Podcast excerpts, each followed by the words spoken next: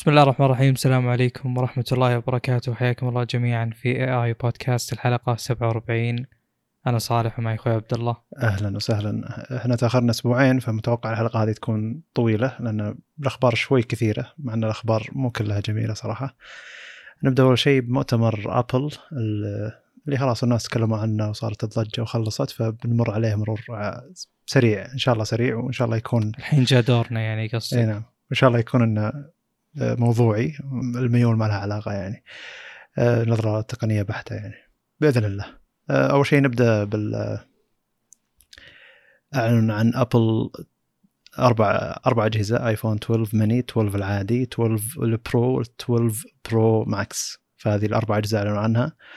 آه، خلينا نقول الأشياء الموحدة بين الأجهزة هذه. الأشياء الموحدة اللي هي سماكة الجهاز 4.7 آه، 7.4 أقصد مليمتر اللي هو أنحف حتى من الآيفون 5 الآيفون 5 كان 7.5 فهذا أول شيء. المعالج موحد ال A14 تكلمنا عنه سابقا مع الآيباد الماضي الآيباد Air آه، كلهم فيهم Gorilla Glass مو كاتبين Gorilla Glass لكن هو هو أضافوا له شيء جديد اللي هو سموه Crystal Shield اللي هو يقولون أفضل باربع مرات من ناحية الحماية من الكسر. لكن المشكلة عموما بعالم ال glass يعني وهذا شيء آه، Corning Gorilla Glass معروفين ذولي شركه Corning. آه، إذا حاولت إنك تخلي ال glass ما ينكسر أكثر يتمشخ أكثر. إذا حاولت إنه يخليه ما يتمشخ أكثر بينكسر أسرع. فهو في فرق النعومة. فإذا صار ناعم بزيادة ما ينكسر بسرعة لكنه يتمشخ بسرعة. فالوزنية بين الشيئين هذولي هو اللي يعتبر شيء صعب. فهم أضافوا شيء اسمه Ceramic Shield على الأجهزة حقتهم ال glass الخارجي يعني آه، حق الشاشة علشان يكون آه، أفضل من ناحية مقاومة السقوط. كل الاجهزه مقاومة للماء معيار IP 68 اللي هو آه، يعني معروف تقريبا متر ونص أو ثلاثة إلى إلى 60 دقيقة لكن مكتوب بموقع ابل اللي هو 6 متر إلى 30 دقيقة فما أدري يمكن زادوا الضغط أو تحمل على الضغط آه، كل الاجهزه تدعم آه، ابل آه، اللي هو يسموه جديد ال magnetic أو ال MagSafe اللي هو الشاحن الجديد حقهم اللي يعتمد على الشحن اللاسلكي والإكسسوارات حقتهم اللي تجي مع الكفرات. آه، يكون مغناطيسي خلف الجهاز بشكل دائري. ما ندري عن قوة المغناطيس- هذا بحيث انه هل هو بيكون فعلا تستفيد منه من ال mount أو غيرها. كل الأجهزة OLED أو زي ما يقولون هم Super Retina XDR OLED تدعم ال HDR 10 إلى 800 nit آه، أو هذه الأشياء العادي وال- وال peak عند ال 1200 nit فهذا يعتبر شيء جيد. آه، خلينا نجي لأحجام الشاشة. حجم شاشة المني اللي هو 5.4 وال12 و12 Pro يعتبرون نفس الحجم اللي هو 6.1 وال Max اللي يجي 6.7 طبعا الميني جدا صغير يعتبر 5.4 يعتبر شيء جيد. الميني يجيب شاشة 1080 آه، يعتبر شيء ممتاز ب 2340 اللي هو 19 ونص 9 ال 12 وال 12 Pro يجي 1170 ب 2532 ما أدري ليش 1170 يعني.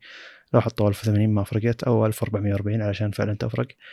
ال Pro Max يجي 1284 في 2778 يعني حتى ما هو 2K كل الشاشات ما تدعم آه، ست- 120 هرتز أو 90 هرتز 60 هرتز طبيعي يعتبر يعني. آه، الأجهزة ال Pro تبدأ من 128 جيجا 6 جيجا RAM إلى 512 جيجا أيضا 6 جيجا RAM. لكن الميني وال12 العادي تبدأ من 64 جيجا لكن ما كاتبين بالضبط كم ال RAM. الكاميرات الكاميرات نوعا ما معقدة لكن خلينا نبدأ بال12 وال12 ال 12 ميني 12 العادي اللي هو 12 ميجا بكسل ال wide العادية اللي أضافوا عليها إنهم خلوا فتحه العدسه 1.6 بدل القديمة كانت تقريبا 2.0 أو 2.2 ما أدري. وال ultra wide آه، 12 ميجا بكسل 2.4 نفس الكاميرا القديمة ما تغيرت.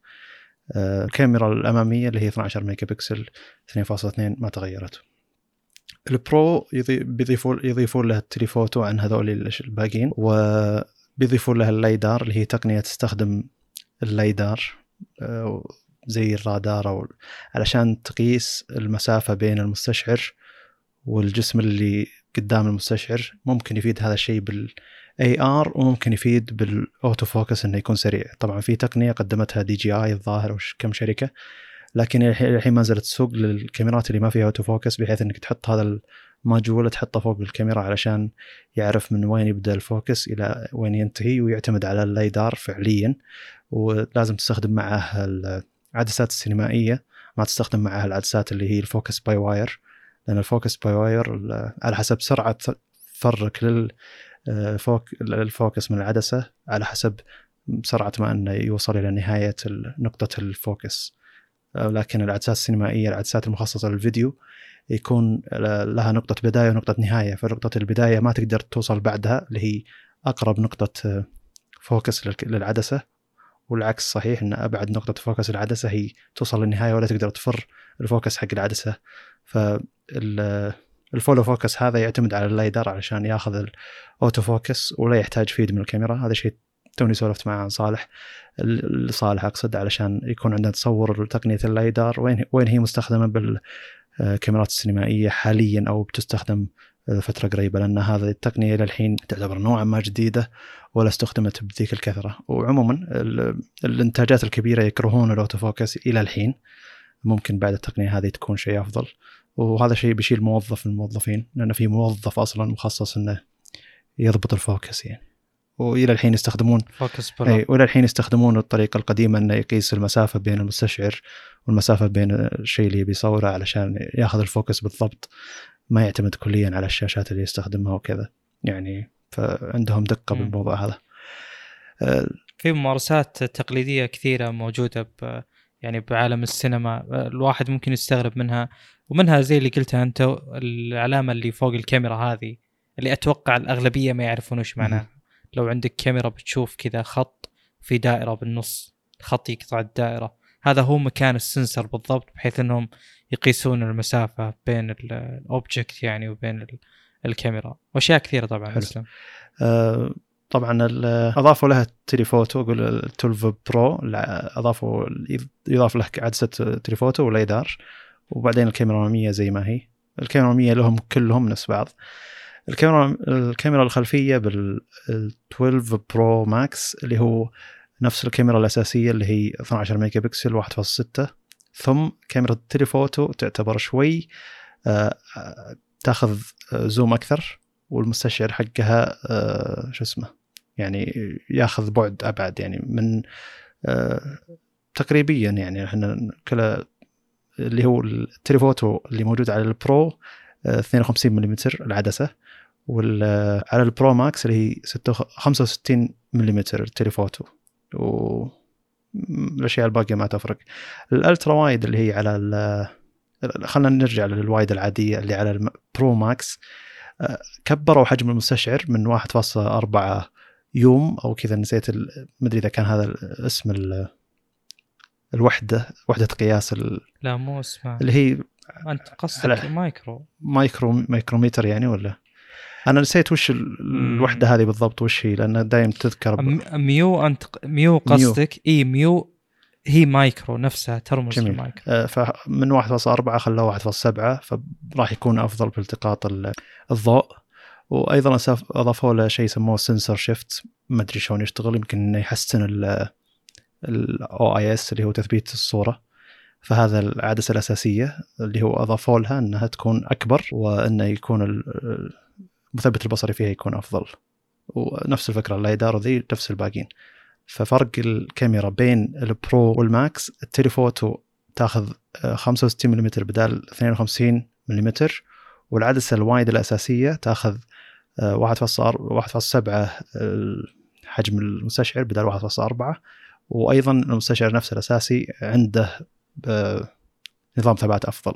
فهذا ال Max علشان كذا سموه Max يعني. ف لكن باقي العدسات واحدة. آه، كل كل الأجهزة تدعم 5G كل الأجهزة تدعم stereo speaker كل الأجهزة تدعم NFC Apple Pay الشحن عبر ال Lightning للحين ما اضافوا USB-C تعرف على الوجه للحين ما اضافوا بصمه بصمة إصبع في أي مكان يعني. آه، البطاريات البطاريات تعتبر من أكثر الأشياء الغريبة صراحة. و ناس ما ادري ليش ما يركزون عليها لأن Apple إحنا تكلمنا عن Nvidia بأساليب قياسها لقطعها نذكر ذيك السالفة إنهم يقولون إن هذا الشيء ضعف هذا الشيء وهذا الشيء ضعف هذا الشيء. فأبل هنا أحس إنه يعني هذه وحدة القياس مخصصة لها هي فعليا يعني. فلما تدخل موقع أبل عشان تشوف كم آه، بطارية الجهاز الفلاني هذا شيء مستحيل تحصله. ما عندنا مشكلة ممكن نحصله في أماكن ثانية. آه، لكن المشكلة لما تحصل أماكن ثانية تلقى إنه أبطأ أو أقل بكثير يعني ب 10% تقريبا من الماضي. وانه لكن بالجديد أضافوا مثلا أفضل بساعتين. فهم قياسهم على إنه كم تأثير يعني المعالج كم يأخذ من الطاقة مثلا الأشياء الباقية. وعندهم وحدة قياس إنه ال playback يعني إنك أنت عندك 17 ساعة من مشاهدة المحتوى. طيب هذا المحتوى بث مباشر. هل أنت مطفي الواي فاي مطفي ال GPS؟ هل أنت مستخدم البيانات؟ مستخدم بلوتوث مطفي لنفسي آه، أشياء واجد مؤثرة. مستخدم ال speaker ولا قاعد أستخدم سماعة. آه، فكل شيء مؤثر يعتبر مؤثر أكبر من ما إحنا يعني نحس فيه. فإذا كان فعلا وحدة قياسهم هذه موحدة فهم يتكلمون عن زيادة ساعتين من الاستخدام إذا كنت بس تشوف فيديو ال playback على قولتهم. لكن واقعيا إن البطارية بطارية الميني 2227 ملي امبير بطارية 12 العادية وال Pro 12 العادي وال Pro 2775 ملي امبير وال Pro Max اللي هي 3687 ملي امبير إلى الحين الأرقام هذه غير مؤكدة لكن هذه طلعت بالأخبار. الغريب انه نقصوا البطارية عن الجهاز الماضي، الجهاز الماضي حقهم اللي هو ال 11 Pro Max أكبر واحد كان تقريبا 4000 اللي هو 3969 ملي امبير والناس كانوا مرحبين بالفكرة هذه إن الجهاز ما هم ما عندهم مشكلة إنه يكون أكثر سماكة لأنه كان تقريبا سماكته 8.1 والوزن أعلى كان فما عنده الناس كلهم ما كان عندهم مشكلة إنه يكون الجهاز أكثر سماكة ووزن مقابل إنه يكون بطاريته أفضل لكن آه، طبعا الناس ما ما راح تبحث إنه وش الأشياء المؤثرة في سحب البطارية مقابل وحدة القياس حقت Apple اللي هي بالساعة على البطارية فيعتبر شيء غريب. تبي اعلق ولا؟ ما أدري إذا أعتبر أنا خلصت هنا ولا باقي شيء؟ أضافوا مزايا لل Pro اللي هي ال Apple ProRAW اللي هو إذا جيت تلتقط صورة ثابتة يدعم الـ RAW. يعتبر شيء جيد اندرويد موجود فيه الـ RAW من وقت طويل لكن واقعيا ما حد يستخدمه أو مو ما حد يستخدمه ناس قليلة اللي يستخدمه. وأضافوا ميزة اللي هي Dolby Vision آه، اللي هو الـ HDR اللي هو يدعم إلى الجهاز يصور فيديو 10 bit وبارقام معينة ويدعم Dolby HDR هذا 12 Pro Max ما أدري مين بيستخدمه لكن معيارية جيدة إنه يكون في معيار ثابت إنهم يستخدمونه بالفيديو حقهم. بيكون الألوان تعتبر فيها أفضل لكن أيضا هذا قليل الأوادم يستخدمه. فأنت تحتاج آه، شاشة تدعم HDR علشان تقدر تشوف المحتوى هذا HDR بشكل بشكل مناسب يعني. أعلنوا عن جهاز ثاني اللي هو الـ speaker حقهم. ما ودنا نتكلم عنه صراحة ما في شيء مميز. تقريبا مقارب للـ speaker حق جوجل لكنه حجمه أصغر وأيضا بسعر 99 دولار. لكن اللي قارنوا بين الـ speakerين أو اللي قارنوا بين الـ speakerين نظريا يقولون إن speaker جوجل بيكون أقوى لأن من ناحية تقنيات الصوت يعني. أه. وانتهينا هنا. أه طيب الأسعار ما آه، قلت الأسعار. أه ال 12 Pro يبدأ من 99 دولار. ال 12 Pro Max يبدأ من 1099 دولار. الميني يبدأ من 699 دولار وال 12 العادي ماني لاقي أظن 799 دولار. أظن إي نعم أظن 799 دولار. زياده زيادة 100 دولار عن اللي قبله يعني. جميل. أيوه. إذا تبي الآن أعطي وجهة نظري أنا ما أتوقع إنك أعطيت وجهة نظرك. أتوقع إنك أنا بعد وجهة نظري سردت مواصفات أكثر. خلاص أنا أبي الخص كل شيء يعني. أتوقع إنه بنطول. سم. حلو مو مشكلة. طبعا أتوقع يعني نقاط كثير أنا ذكرت أربع نقاط سلبية أربع نقاط إيجابية يعني حطيتها عندي. هي المحاور اللي بتكلم عنها. أكيد إن هذا شيء ممكن يعني مو أكيد وممكن نفس الجملة غلط. أكيد إنكم سمعتوه قبل. جزء منه أكيد إنكم سمعتوه جزء منه ممكن ما سمعتوه. المهم إنه يعني آه، إحنا الآن آه بنذكر هذه الأشياء يعني مثل ما قلت أنت. بموضوعية وبدون الاعتماد يعني بدون اعتماد على أي شيء آخر. آه بالبداية أكيد موضوع الـ refresh rate آه يعتبر نقطة سلبية.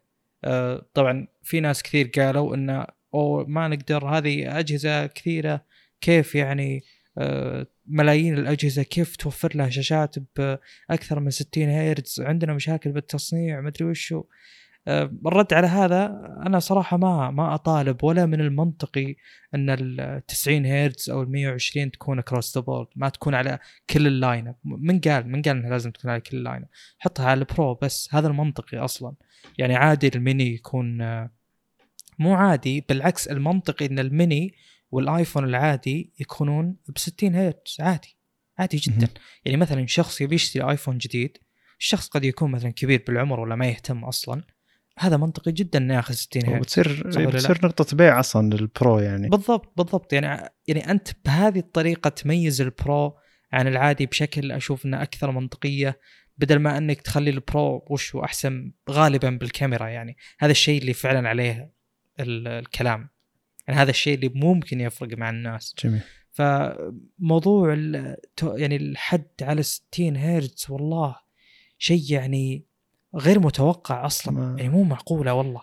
ليش إلى الآن؟ يعني أنا أذكر أن أبل من أول الشركات اللي نزلت ال 120 على الآيباد. كانت يعني كانت في بداية خلينا نقول توفر آه، شاشات ب refresh rate عالي غير الـ monitors حقت الـ PC صح ولا لا؟ يعني بذاك الوقت ترى ما كان في ذاك الاهتمام اللي والله شاشة فوق 60 هرتز. زين؟ وكان شيء يعني في محله 100% السلبية الوحيدة انه ال سي دي بس يبقى انه يعني ك كقلم يعني كاستخدام القلم ال 120 ما تقدر تتنازل عنها بأي شكل من الأشكال. فكانت تحسب لهم بشكل كبير.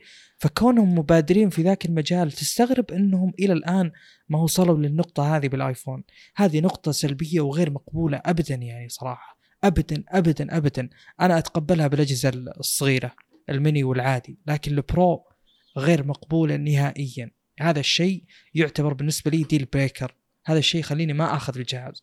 الآن في معايير في 2020 يعني أبل ما تنزل جهاز بشكل نصف سنوي. نزل بشكل سنوي. معايير 2020 و2021 إلى سبتمبر الجاي أه ترفض فكرة إن الجهاز 60 هرتز أفضل جهاز 60 هرتز. هذا شيء غير مقبول. طيب الشيء الثاني طبعا أنا بديت ترى بالسلبيات الإيجابيات جاية لا تخافون. الشيء الثاني آه، النقطة اللي جدا صارت يعني جدلية وكذا آه، اللي هي عدم توفر شو اسمه الشاحن. آه، ذكرناها طبعا قبل تكلمنا عن الموضوع وأنا كنت لاحظوا كنت في الحلقة ذيك أنا أتكلم عني شخصيا. أنا أتوقع إنك تشاركني وجهة نظر لكن خلينا نتكلم بلساني الحين. أنا ذاك الوقت كنت أقول أنا مع الفكرة تماما وأشوف إنها منطقية صراحة. يعني أنا ما عندي مشكلة إنك تجرد الـ package هذا من الإكسسوارات الإضافية. يعني مثلا مثلا من الأشياء اللي شريتها وكنت يعني ما أدري هل هذا OCD ولا شيء يعني من هذا القبيل؟ هل هذا شيء يعني أنا أوسوس منه أو أتضايق منه ولا شيء عند الناس كلهم؟ اللي هو إني شريت سماعة سنهايزر MM 550 X يا جماعة جاء معها أربع فياش، ليش أربع فياش؟ يعني جاء الثلاثي وجاء الثنائي حق أوروبا والثنائي حق أمريكا ومدري وش الثالث. زين؟ فأنا كان مضايقني هذا الشيء يعني معقوله كل سماعة بيعت فيها أربع فياش واحد أساسي تستخدمه والثلاث الباقيين إضافيين ما تستفيد منهم. فأنا كنت أشوف إن هذا الشيء مو حلو يا أخي هذا الشيء أشوف إنه غلط يعني. زين؟ فهو بنفس الفكرة طبعا الحين صارت أغلب الشركات تعطيك بس آه، سلك USB وخلاص أنت دبر نفسك بالشاحن. وأنا مع الـ approach هذا أنا مع التوجه هذا عطني سلك بس وكثر خيرك يعني الفيش ما له داعي. آه، وطبعا أكيد إنك تحتاج تنقص تكلفة بس أنا قصدي إنه ما عندي مشكلة يعني. سالفة الـ bundles ذي ما أحبها. فأنا والله العظيم إني كنت متفق تماما وطبعا متوقع إنهم ما راح ينقصون السعر. لكن ما تسوي حركة إنك تغير الـ USB الـ Type A تخليه Type C. هو الحين Type C إلى Lightning صح؟ هل. قبل كان Type A إلى Lightning. هذه الحركة خلاص وش يسوي اللي معه آيفون قديم يبي يشتري جديد؟ ما له إلا يشتري الشاحن انتهى يعني ما خلاص وش يسوي فشيء حلو اذا اذا يعني جاي يشتري الشاحن بيقول لحظة الحين الشاحن البطيء بسعره كذا الشاحن السريع بسعره كذا خلينا نشتري الشاحن السريع هذا شيء يسوق لنا يشتري الشاحن السريع يعني. إي فيعني صراحة أنا كنت أقدر أمشي أقدر أمشي إلى إن وصلنا للنقطة هذه وقلت خلاص يعني وش يعني صراحة في استغفال مو طبيعي يعني والله العظيم إني كنت متقبل وكنت اللي بيسمع الحلقة ذيك كان بيعرف وجهة نظري اللي أتوقع أنها كانت نوعا ما مختلفة عن الناس من ناحية إنه أوكي مو مشكلة لكن بشروط معينة يعني. بالعكس مو مو مشكلة أنا أبي هذا الشيء. حلو. أنا خلاص صارت الشواهن عندي كثيرة. زين؟ لكن للأسف الحركة الأخيرة ذي خلاص أي شخص بيشتري الآيفون الجديد لازم يشتري شاحن. لازم. لازم. يعني ما يقدر يمشي نفسه ما في شاحن إيش يسوي؟ يعني شخص معاه آيفون وأتوقع اللي حوله معهم آيفون. مستحيل تلقى عنده فيش كذا Type C مستحيل. فشيء سيء جدا جدا جدا. آه، النقطة الثالثة آه، طيب خليني هذه خليني نقطة بقول ذكرتها قبل. بقول شيء ساخر سم. يعني يعني من المتوقع إنه. مثلا السنة الجاية ان قررت ابل تحط الشاحن حق الآيفون Type C فبتشيل السلك علشان أنت عندك سلك USB-C إلى Lightning فما راح تحط لك شاحن يو إس بي سي إلى يو إس بي سي علشان تشتري سلك الشاحن يو إس بي سي إلى يو إس بي سي يعني مع إنه يو إس بي سي إلى يو إس بي سي مليان مليان بالسوق بس أقصد إنه مم. آه، ابل عندها من الحركات اللي تبتكر أشياء وتشيل أشياء علشان تخلي الناس يشترون الإكسسوارات بشكل مفرط يعني. اللي بعده قل آه،. سلبيتك آه،. الثالثة مدري الرابعة. طيب.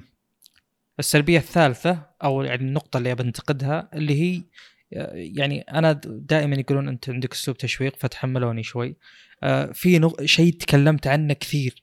قلت إذا الآيفون الجديد لاحظوا حتى ما هو الريفرش ريت قلت إذا الآيفون الجديد ما حل هذه المشكلة أنا أشوف إنهم ما غيروا شيء. والله لو الجهاز كله تغير هذا الشيء بقى أنا أعارض فكرة يعني أي شخص يشتري هذا الجهاز أيوة. اللي هو النتوء. يا أخي النتوء هذا أقسم بالله أنا تعبني تعبني. مو معقولة. يا جماعة وين حنا فيه؟ 2017 ترى كان هذا موجود ب 2017 وصار عليه تنكيت. الحين وصلنا 2020 يعني مو صار إصدار ونزل منه إس وبقى فيه النتوء. هنا ما عندي مشكلة وهذا المنطقي. يا جماعة من ال10 إلى ال11 الآن ال12 ولا زال النتوء نفسه موجود. لا حد يقول لي نحفوه ولا شيء. يبقى موجود واضح ولا أقدر أفرق إذا نحفوه ولا لا إلا إذا حطيت ال- القديم جنبه. بس النتوء يا جماعة هذا ما في جهاز بالعالم أتوقع ينزل حاليا في نتوء زي كذا. كل الأجهزة الاير بيس اللي هي السماعة صارت آه، فوق أو صارت ورا القزاز. يعني ما صار لها وجود في النتوء آه، صار النتوء مجرد الكاميرا فقط. زين؟ النتوء اللي موجود بالآيفون غير مقبول غير مقبول ابدا ابدا. يعني أنا أرفض وأعارض فكرة شراء الجهاز تماما عشان الشيء هذا اللي إلى الآن ما قدروا يتجاوزونه. أنا ما أدري وش السبب صراحة. يعني هل هو مثلا آه، يعني خلاص صار signature باسم ابل مثلا. صار هذا الشيء اللي يميز أجهزتهم. هل هذا الشيء يعني عشان والله بالإعلانات إذا صار في واجهة تطبيق فيها نتوء أنا أعرف إنه آيفون. أنا ما أدري وش الفكرة صراحة. وأنا أدري إن الموضوع مزعج وأعتذر إنه مزعج بس إنه غير مقبول هذا الشيء. ابدا غير مقبول. يعني أنا مثلا استخدمت الكي 20 برو وعجبتني فكرة الشاشة الكاملة. زين؟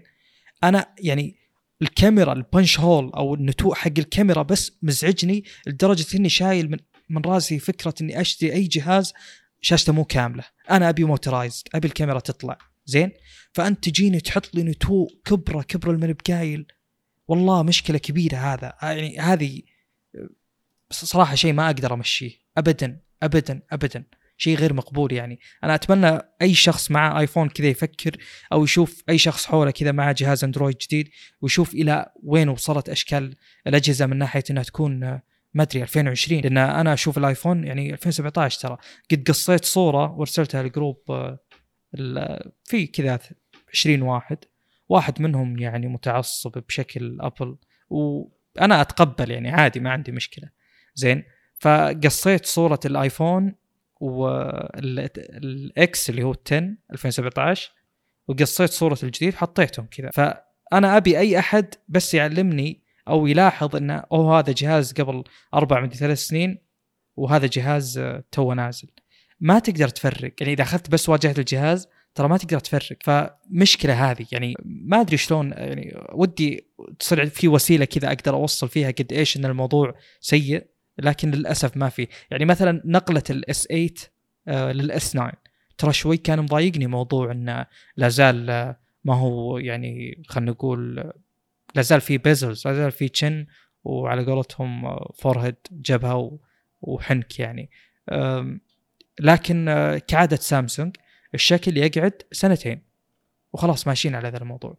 آه، خلاص ما ودي أطول الموضوع طولت فيه أصلا فعليا يعني بس أقصد إنه آه، إن شاء الله إنه وصل. يعني الشركات تمشي على standard تمشي على كل سنة أو كل سنتين كل ثلاث سنين نغير التصميم. ابل الآن السنة الرابعة هذه. عشان كذا أنا خلاص ثارت ثوائري ما ما أقدر أمشي أكثر من كذا رغم إني أحاول أكون موضوعي بشكل كبير جدا. النقطة الأخيرة اللي هي البصمة وهذه آخر الانتقادات يعني لا تخافون. آه، نقطة البصمة ليش يعني ما فيه بصمة لا على الشاشة ولا على الجنب؟ ترى البصمة الجانبية ممتازة ولها تطبيقات جدا جدا ممتازة. أتوقع أن أنت لك تجربة بالاس 5 اي البصمة الجانبية الأصل أنها أسرع أصلا من بصمة الشاشة. ويعني مجرد ما أنك تتعود عليها وعلى مكانها أتوقع أنك حتى ممكن توصل مرحلة أنك تفضلها على بصمة الشاشه ليش إلى الآن ما في بصمة شاشة في ال... طبعا قد صارت قبل وراحت والآن يعني ما في شيء يمنع أبل إنهم يحطون بصمة على الشاشة. ما في شيء. الشاشة اولي دي تقبل وخلاص صارت يعني حتى الأجهزة المتوسطة بأندرويد فيها بصمة على الشاشة. فأنا مستغرب من هذه النقطة جدا. ما أدري إذا لك تعليق أو لا. آه خلصت سلبياتك كنت أنا أعطي سلبياتي يعني. إيه سم. آه سالفة البصمه أكيد يعني بما أنهم هم أصلا حطوا بصمة جانبية على الايباد اير الجديد فنفس البصمة دي حطها على جنب يعني وحتى لو ما تكمل معك أكثر من سنة مثلا علشان إنه بس اللي العالم الحين يلبسون كمامات وبصمة الوجه ما تشتغل بشكل ممتاز. يعني شوف شوف لك حل ثاني يعني ولو مؤقت مدة سنة سنتين آه، حتى لو إنه كان رخيص. البصمة على شو اسمه على الزر تعتبر رخيصة يعني ما هي زي البصمة تحت الش... تحت الشاشة. ف حتى على ال MacBooks فيها بصمة ترى كلهم. نعم. وزي الزر حق الآيفون يعني 5 جوجل حاطة البصمه في الخلف ولا قلنا شيء مو مشكلة يعني. حطت لك حل البصمة صحيح. في الخلف ما تكلمنا عنها. مع إن ذاك الجهاز كله يعتبر. ما علينا. آه، في شيء غبي جدا جدا. أول شيء من أغبى الأشياء لما تجي شركة تسوق التقنية إلى درجة إنك تحس إن التقنية هذه هي اللي مبتكرتها لكن إي ابل عرفت ابل سوقت ال 5 G لدرجة إنك تحس انه لحظة أنتم اللي اخترعتوا ال 5 G من الأساس ولا ولا إيش صاير؟ 5 G موجود له فترة طويلة يعني ترى مو بسيطة. وغير من الاستن ترى. إي وغير دفهم سالفة الاشتراكات يعني. شيء قبيح جدا درجة ما إنهم آه لما تدخل موقع يقول لك يقول لك Hello 5 G لما تدخل ايفون 12 Hello 5 G طيب أنا أبي ايفون 12 الحين. أدري إن كلهم يدعون 5 G ما عندي مشكلة. الشيء الأكثر غباء إنك لما تأخذه من الشرق الأوسط آه، يدعم sub آه، 6 ما يدعم millimeter wave فلازم تأخذه من أمريكا عشان يدعم millimeter wave شوف حركة سامسونج اللي هو حاطه معالج معالج هنا نفس درجة الغبنة هنا بالضبط. يعني إني ليش أنا ما آخذ أقوى تقنية 5 G لما اخذه محليا ولما اخذه من برا يعتبر أفضل؟ لا وهنا زيادة 500 ريال تقريبا أو 600 ريال ترى. فعليا السعر المحلي أغلب 500 600 ريال لدرجة إن في ناس ما كانوا يطلبون من برا علشان السعر المحلي ممتاز لكن الحين قالوا لحظة من أمريكا يعتبر السعر أرخص ويدعم millimeter wave. فاحسن لي. حتى بالسوق بتلقى بعد فترة يكتشفون السالفة هذه ويبدون يقولون أوه هذا يدعم 5 G أقوى علشان يصير كذا ويصير سعره أغلى أغلى ويتوفر بالسوق اللي هو سوق السوداء نوعا ما سوق سوداء مع إنه تجيب من برا وت... وتبيع مع إنه ما تعتبر سوق سوداء هذه تعتبر سوق عادية لكن ما هو الإصدار المحلي أو عموما إصدار الشرق الأوسط. ما أدري إذا كان فعلا في رقم لإصدار الشرق الأوسط أو لا لكن هذا شيء يعتبر غبي جدا ويطلعون آه، يعني معليش بس أنتم شركة عالمية وترى أمريكا ما تعتبر يعني أنتم ما تبيعون بس في أمريكا أنتم تبيعون العالم كله. فلما تجي تطلع تقريبا فترة طويلة من مؤتمر آه، شيء من شركات اتصالات حقتكم يتكلم عن ال five G اللي عندكم. أنا إيش دخلني؟ كثير من الناس اللي غير أمريكان يقول أنا إيش دخلني الحين لما أجي؟ أنتم ما يعني ما عندكم وعي إنكم أنتم شركة عالمية. لما تجي تتكلم عن ال five G المفروض تتكلم عن العالم كله تغطية العالم كله مع ان التغطيه تعتبر سيئة بالعالم كله. فيطلع ويطلع يعني اشتراكات ودنيا. Verizon اي ولما تدخل الأبل الأمريكي يدف لك شركتين إذا تبي اي تي ان تي أو تبي مثلا Verizon ما أدري ظهر Verizon وبيطلع لك الجهاز أرخص لما تشترك اشتراك مع اي تي ان تي أو أو Verizon علشان يدفون ال 5 G وأظن إنه يعني بينهم عقود مع شركات اتصالات عموما إنه هذه التقنية صحيح أبل هذا شيء قلناه واجد أن أبل إذا دخلت المجال المجال يتطور بشكل أسرع ويبدون الناس يركزون عليه ويبدون يسألون عنه وهذا شيء بيدفع ال 5 G أكثر يعني ويخلي شركات الاتصالات تركز عليه بشكل أجمل. لكن مو للدرجة هذه. أنا تعبت وأنا أسمع 5 G لما يجي يتكلم عن الكاميرا والفيديو 10 bit يقول وبترفع أحسن عشان عندك 5 G لا مو شرط. يعني معليش بس 5 G تكلمنا عنه بشكل مطول. بحلقات ماضية يمكن بداية السنة يعني تكلمنا عن ال millimeter wave وال mid band وال low band اللي عندهم يعني أقصد إنه قد يكون ال 4 G مع مع برج قريب أحسن من ال 5 G برج بعيد يعني من ناحية السرعة وفعليا هذا الشيء يعني. فما تجي تحط لي تقنيات ما بت... ما ابتكرتها ولا ولا ولا حتى ساعدت فيها ولا عندك أي براءة اختراع لها وتقول لي كذا. يعني إحنا حتى كان في نقاش أنا مع واحد من الشباب ودي أسأل صالح بشكل موسع إنه شلون التقنيه تقنيات ال 1 جي 2 جي 3 جي 5 جي تتطور وعند مين وش الشركات اللي تساهم. طلع إن في شركة أو مو شركة طلع في منظمة عالمية تجمع آه، براءات اختراع من شركات معينة علشان يطلعون معيارية واحدة. مثلا هواوي تشارك الاشياء هذه إريكسون تشارك الاشياء هذه وفي شركات كبيرة ثانية تشارك الاشياء هذه.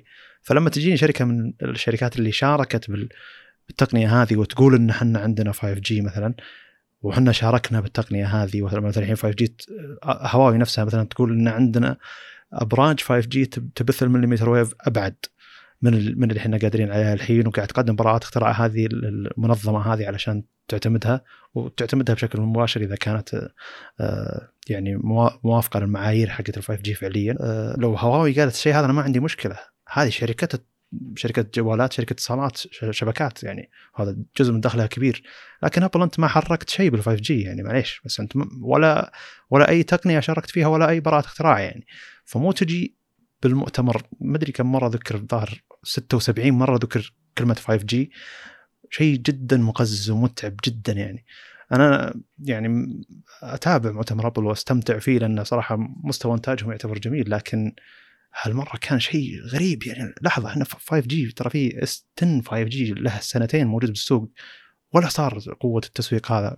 أدري إن تسويق ابل قوي لكن إلى الدرجة هذه يعتبر مقزز. وكم مرة قلنا إن بناء ال hype لشيء ما يستاهل ال hype هذا يحطم الناس. وفعليا لو الناس تاخذ 5 G والمنطقة حقتهم ما هي مغطية بشكل ممتاز أو إنها مغطية ب low band مثلا وال 4 G يعتبر أحسن أه بيتحطم بيعتبر هذا التسويق تسويق سيء غير سالفة إن الإصدار اللي عندنا ما يدعم مليمتر ويف آه هذه طامة ثانية تعتبر وعلشان الحيادية فعليا ترى إحنا أكثر من تكلمنا عن مستشعر سامسونج وجوده بالمح...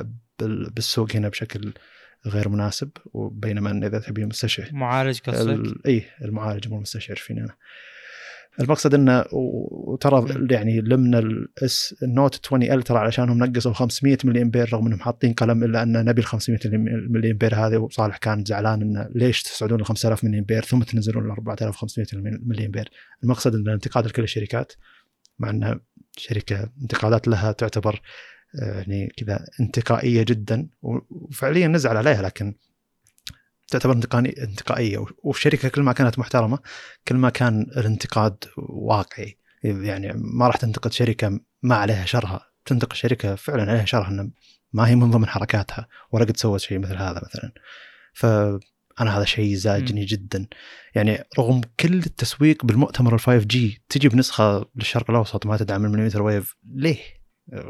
حركة بايخة وغبية وغير فرق السعر طبعا. فهذا شيء منرفزني جدا أكثر من التصميم اللي بيقبلونه. معليش بس حقين مع الاحترام الشديد حقين أبل الناس حقين أبل. أنا تابعت أكثر من بودكاست ورغم إني ما أدري شلون كملتهم الناس يحبون أبل.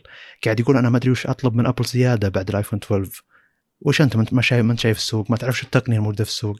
ما تعرف شيء اسمه 90 هرتز؟ 120 هرتز. ما تعرف الأجهزة اللي بدون نتوء ما تعرف الكاميرا اللي تختفي تحت الشاشة ما تعرف البصمة اللي على الشاشة ما تعرف يعني شواجد USB type C 120 120 واط. ما تعرف مثلا الحين شاومي اعلنت عن جهاز لاسلكي 80 واط. لاسلكي 80 واط. ما تعرف 5000 ملي امبير بطاريه مستشعرات كاميرات أكبر من موجودة عندك ل 108 ميجا بكسل رغم إن المعالجة الكاميرا حقت أبل محترمة ما عندي مشكلة فيها. المقصد إنه التقنيات الموجودة في السوق جدا كثيرة ولما يجي واحد محب محبي أبل يقول أنا راضي لدرجة إني ما أدري وش أطلب من أبل زيادة على هذا الجهاز هذا غير مطلع بالتقنية ولا يعرف شيء نهائيا وهذا شيء يرفع الضغط إنه يجي ويتكلم كشخص تقني ويتكلم عن الايفون من ناحية تقنية وهو ما يعرف شو موجود في السوق ويقول في بداية الكلام إني أنا ما أدري إيش أطلب من أبل زيادة. هذا شيء منرفز جدا. لو المشكلة البودكاست هذا يتابعونه آلاف يعني. فأنا يعني ما ما ارفع ضغط الشركة قد ما يرفع ضغطك محبي الشركة أكثر. أنا متقبل صح لأنه يضر أنا متقبل من أبل إنها تسوي نتوء ما أدري شنو لأن المستخدمين متقبلين إنها 60 هرتز المستخدمين متقبلين. ولما يجي شخص ما عندي مشكلة يجي شخص محب لأبل جدا لكن يعرف التقنيات الموجوده بالسوق يعرف إن أبل متأخرة لكن يقول لك والله أنا تعودت على الجهاز ال ecosystem ممتاز حقهم الكاميرا حقتهم فيديو مثلا ممتازه هذا أحترمه جدا. ويقول لك مثلا أنا متعود على النظام متعود على التطبيقات ما أقدر أفقدها. خدمات ما عندي كدا. مشكلة نهائيا. إكسسوارات عندي ساعه أبل تشتغل ممتاز مع اجهزه أبل. هذا أحترمه بشكل ممتاز. وعكس أقول له أنت عايش حياة جميلة بال ecosystem اللي أنت عايش فيه. لكن لما يجي شخص يعزز الشركة لدرجة إنه يقول ما أدري إيش أطلب منها هذا غير مطلع نهائيا ولا, ولا يسمى تقني يعني نهائيا. واللي والشيء اللي يقهر أكثر موافقة الناس له كثير منهم ومبالغتهم بوصف بعض المواصفات الدقيقة جدا اللي ما أدري من بيلاحظها مثل ال Dolby Vision حق تصوير الفيديو HDR. يعني معليش من بيلاحظ الشيء ذا؟ وهل فعلا بيشتغل زي ما هو يشتغل؟ ومعليش ترى عالم الألوان مع المستشعرات عالم جدا دقيق. ما تجي تحط لي 10 بت على مستشعر هذا كبرة. وش الفائده يعني حط لي 10 بت على مستشعر محترم كبير ذيك الساعة بيكون شيء مفيد للمحتوى النهائي يعني. فالمقصد إنه معنا يعني مسألة معقدة أكثر شوي لكن المقصد أنه يعني لا تكبر تقنية ما حد يستخدمها ولا تقول ما أدري شو أطلب من الشركة بعد ما وفرت الجهاز هذا. Note 20 Ultra الموجود بالسوق قاعد ننتقد عليه أشياء واللي هو يعتبر من اغلى الاجهزه بالسوق. أجهزة سامسونج Fold وما أدري وش ذي الأجهزة اللي ما قد حلمنا فيها يعني. أيضا قاعد تنتقد على اللي بوسط الشاشة هذا المطب اللي موجود على الشاشة عشان تنصفط الشاشة مع ان التقنية ما وصلت الشيء ذا إلا أنا نبي نحل المشكلة هذه. قاعد تحلطم على السعر قاعد تحلطم على ليش حاطين كاميرات قدام وداخل الشاشة. تذكر انت وش, وش تحلطمنا على شيء جدا دقيق مع ان الجهاز هذا فعلا اللي تقول أنا ما أدري وش أطلب منهم بعد ما جابوا الجهاز هذا. لكن إحنا بليدنج إحنا ما نقول الكلمة ذي إحنا نقول إحنا نترقب وش بيجيبون زيادة. وننتقد كم شغلة. فالمهم إنه الشخص اللي عنده اطلاع على التقنية يعرف وش اللي ينقص أي جهاز موجود بالسوق وكل جهاز موجود بالسوق أكيد ينقصه شيء. ف أنا طلعت مؤتمر أبل أنا ما عندي مشكلة. الشيء الوحيد اللي رافع ضغطي كان ال 5 جي وأسلوب تسويقهم له. لما تابعت الناس اللي يحبون أبل هذا شيء يعتبر من الأشياء الأشياء اللي تنرفز يعني. والله مشكلتك صراحة. يعني أنا ما أحب يعني أكون زي ما تقول في نفس ال يعني أسمع من ناس يعني في هذا يعني في الأماكن اللي أنا ما أحبها حلو. أصلا. يعني مثلا أنا قطعت كرة القدم من من ثلاث سنين كذا. أه، خلاص طلعت من المجال هذا لأن أدري إنه ينرفزني. لكن أنا ما أحس إني مسؤول إني يعني زي ما تقول أفهمهم وأوصل الوعي لهم. لهم هم بالتحديد أتكلم. بس أنا يهمني أنشر الوعي أتكلم لعموم الناس. ومو شرط إني أكون على صواب أو نكون إحنا على صواب بس القصد إنه أه يعني الثقافة هذه اللي إحنا نشوفها جيدة اللي حيادية بشكل كبير اللي الأصل إنها تساهم في تحسين السوق هذه اللي ودك تنتشر وتبرز ونوصل لمرحلة إلى أن المستخدم يصير يشتري الجهاز الأفضل بغض النظر عن عن أي عامل آخر. يعني أنا الآن لو صار مثلا الآيفون آه، بدون النتوء هذا. وصار مثلا يجي ب 120 البرو آه، ترى يعني صراحة جهاز okay والله ممتاز. يعني ممكن الشخص اللي وده يجرب iOS من زمان ما جربه ممكن ياخذ هذا الجهاز ويحصل على تجربة ممتازة مثلا. زين يعني إن الشخص يتجرد من آه من خلينا نقول اسم ال brand بشكل كبير جدا. يعني طبعا بأندرويد أكيد إن التحيز أو العلاقة مع أي شركة ممكن ممكن فجأة كذا تروح يعني. لأن الانتقال من شركة لشركه داخل أندرويد يعني أقل خلينا نقول التغي... التغيير اللي فيه أقل. بس يبقى في تغيير ترى يعني. جميل. يعني انتقال من سامسونج إلى سامسونج سهل جدا جدا جدا. بس الانتقال من سامسونج مثلا خلينا نقول إلى شاومي لا في خدمات ممكن تروح منك كثيرة بعد. جميل. يعني مثلا في خدمات أستخدمها بشكل يومي كنت اللي هي سامسونج بس سالفة ال backup طبعا هذه one time thing على قولتهم. مرة واحدة تسويها حقه ال backup بس انها backup أسطوري. حتى الخلفية يغير ممتاز. يخليها نفسه وترتيب التطبيقات إلى آخره. فزي ما قلنا يعني إحنا بس نبي تجرد. يعني أنا اللي صار معي صراحة شيء ممتاز من ناحية إني okay أنا دائما أحب سامسونج وعندي أجهزة كثيرة منهم بس إنها جتني فترة خلاص. يعني أشوف إنه فيه في أشياء ودي أتخلص منها. في في تجارب جديدة ودي أمر فيها مثلا. زين؟ حلو. ف من يوم طلعت وخلاص بديت أستوعب إنه أوكي أنا آخذ الشيء اللي أنا أحتاجه والشيء اللي فعلا آه، يفيدني بدون ما أت... يعني أنا ما أبي أتقيد الشركة بحيث إنه خلاص أصير مجبر على إني آخذ منهم مستقبلا. نهائيا ما أبي ذي الفكرة تنتشر. آه، خلاص خلينا نروح للإيجابيات. الأشياء اللي طبعا غالبا هي مو متعلقة بجهاز واحد بس إنها أشياء يعني ممارسات جيدة. الشيء الأول آه، بصراحة الايفون 12 العادي رغم إنه ارتفع سعره هو الحين ب 800 دولار صح؟ 799 حلو. الماضي كان ب 699 اللي هو ال 11 أشوف إنه قابل للاقتناء الجهاز. السبب طبعا هو واضح السبب وش هو؟ اللي هو الشاشة. الحين الشاشة أنا أشوف إنها لائقة في إنها تكون معنا في 2020 الشاشات السابقة معليش شاشة جهاز متوسط.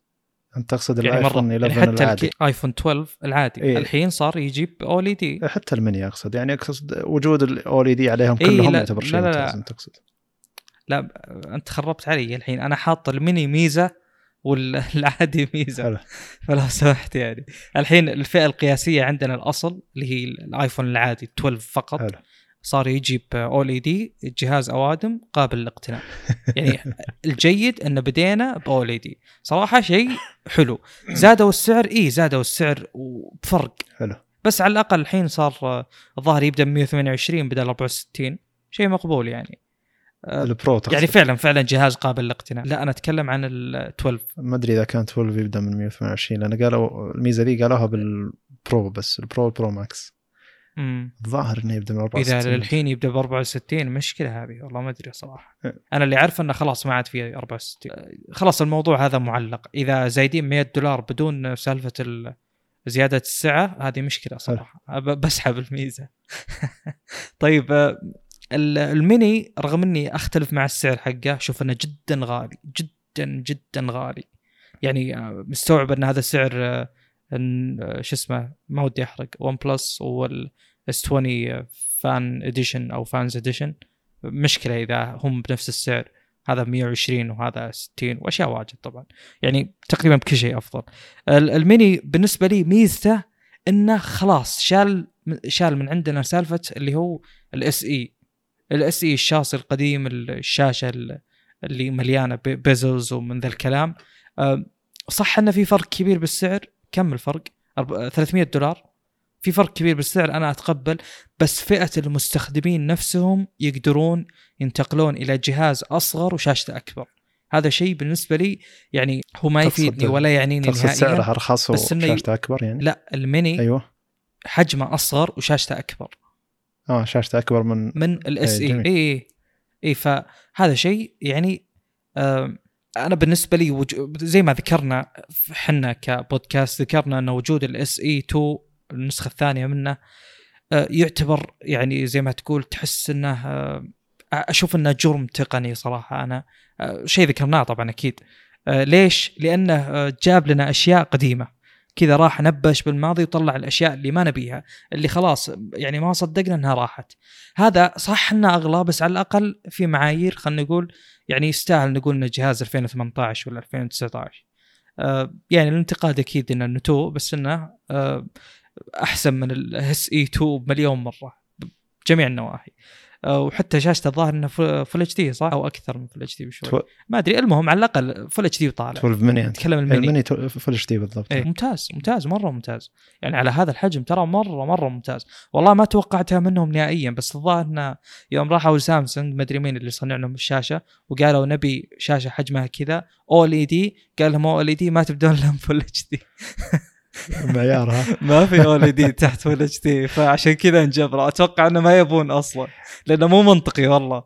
آه المهم نكمل. آه صراحة فكرة هذه الإيجابية الثالثة فكرة إن ال 5G بكل الأجهزة أنا أحترمها بشكل كبير جدا جدا جدا. والله نقطة إيجابية يعني خرافية سالفة ال standardization هذه اللي هو إنه خلاص آه، يعني أنا ما أحب إن الجهاز يبدأ من 64 6 giga RAM وينتهي ب 16 giga RAM 512 وين يا أخي؟ شو السالفة يعني؟ يعني الاختلافات الكبيرة هذه مزعجة لي كشخص يبي يشتري لأن أكيد انه بدولتي ما راح ألقى الخيارات هذه اللي أنت يعني متوقع إنها ميزة والله معطيني خيارات أكيد انها في أسواق يعني تصير محصورة على خلينا نقول أو تاخذ فئات معينة من كل هالفئات يعني مثلا لو كان الآيفون يجي نسخ 5G ونسخ بدون آه، احتمال أنت كشخص يبي يشتري جهاز أبل جديد يروح يبي 5G ما يلقى أو الناس تستغل تخلي ال 5G غالي الحين خلاص standard حلو. فما تشيل هم بالتوفر والأمور الأخرى. طب النقطة الرابعة نوعا ما مأخوذة من النقطة الأولى والثانية اللي هي آه خلاص ما في LCD. شكرا شكرا شكرا. ما في LCD انتهى يعني. آه نهاية حقبة يعني آه غير جيدة بس شكرا لها يعني. أتكلم شكرا لل LCD في عالم الآيفون. يمكن يرجع أنا ما أدري. بس آه نهاية ال LCD مرة ممتازة لأن ال LCD حق بالذات حق الآيفون سيء سيء مرة يعني مرة سيء مرة. إلى أبعد درجة. ما لا زوايا رؤية ولا لون أسود ولا يعني شاشات الآيفون قبل لا تصير قبل الت- 10 اللي هو الإكس. كانت سيئة سيئة. مرة ما يعني ما تقرب من شاشة عادية بأندرويد. فشيء ممتاز إنهم تخلصوا منها. أسلم. آه طيب. إذا قريب لا قريب من نفس الإيجابيات يعني ال- ما في LCD الحجم الصغير جدا ممتاز ومناسب للناس كثير يبون حجم صغير لكن جهاز. محترم. آه المشكلة إن فرق الفئات غريب يعتبر يعني ال 12 العادي 12 برو نفس الحجم فالفرق يجيك بكاميرا زيادة يجيك ما أدري يعني هل يستاهل الفرق ذا؟ فبعدين تطلع تطلع الماكس إن الفرق بين 12 برو و12 برو ماكس اللي هو 100 دولار فهل يستاهل الفرق ذا؟ فالناس اللي بتشت- تجي تشتري 12 برو بيقول الماكس فرق 100 دولار فخلنا ناخذ فرق ال 100 دولار. لكن بيقدر ياخذ فرق ال 100 دولار. هذه حجم للبرو بدل ما إنه ياخذ كاميرات الماكس مثلا وبطاريته الأكبر وحجم شاشته الأكبر وكذا. فما أدري يعني بيصير في فعلا حيرة. أنا أحس إنه أول مرة يصير في حيرة. لأن سابقا كان الحيرة هل إذا كان معي هل أنتظر اللي بعده ولا يعني إذا كان معي النسخة الأخيرة هل أنتظر اللي بعده ولا أخذ هذا. وكانت الحيرة بين أجهزة يعني جهاز ال سي دي ما أدري إيش يبي والنتوء فيه جدا كبير وأطرافه اطرافه غبية وألوانه غريبة. يعني جهاز مو مرة يستحق الاقتناء لكن يعني اللي يحبون الآيفون ياخذونه مو مشكلة لأن الجهاز يعتبر من أرخص الآيفونات ذاك الوقت. لكن من ناحية معياريه السوق إنه LCD وكذا وتقريبا كان 760 p ومدري 840 p شيء شيء غريب حتى ما يعرض full HD عموما إنه يعني ما كان ما كنت أنصح أحد بال 11 إلا اللي يعني استخدامه واتساب ومدري إيش يعني استخدامه جدا بسيط يعني. لكن اللي فوقه البرو والماكس كان يعتبر يعني ما في ذيك الحيرة. فرق السعر من ناحية إن الماكس فعلا جهاز كبير وكذا والعادي يعتبر جيد. لكن هنا لا فعليا الفرق بين البرو والبرو ماكس قريب 100 دولار.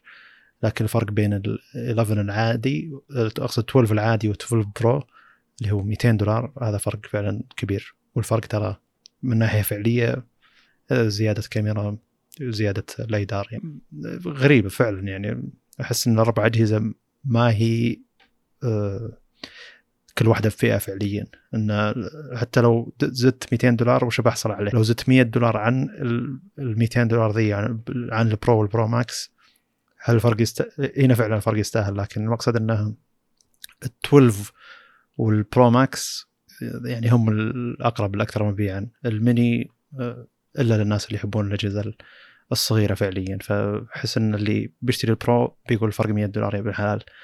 على جهاز أكبر بطارية أكبر كاميرا أفضل يستاهل. فأحس إن الت... وجهة نظري أحس إن التسعير أنا مشكلتي بالتسعير. فأحس إن البرو لو نقصوا 100 دولار زيادة بيعتبر أفضل بيعتبر أكثر منطقيا. ان الفرق بين البرو والبرو ماكس 200 دولار علشان الجهاز أكبر شاشته أكبر بطاريته أكبر وكاميرا أفضل. لكن الفرق بين ال 12 العادي وال 12 برو علشان بس كاميرا كاميرا زيادة مثلا هذا اللي طالع قدامي يعني المقصد.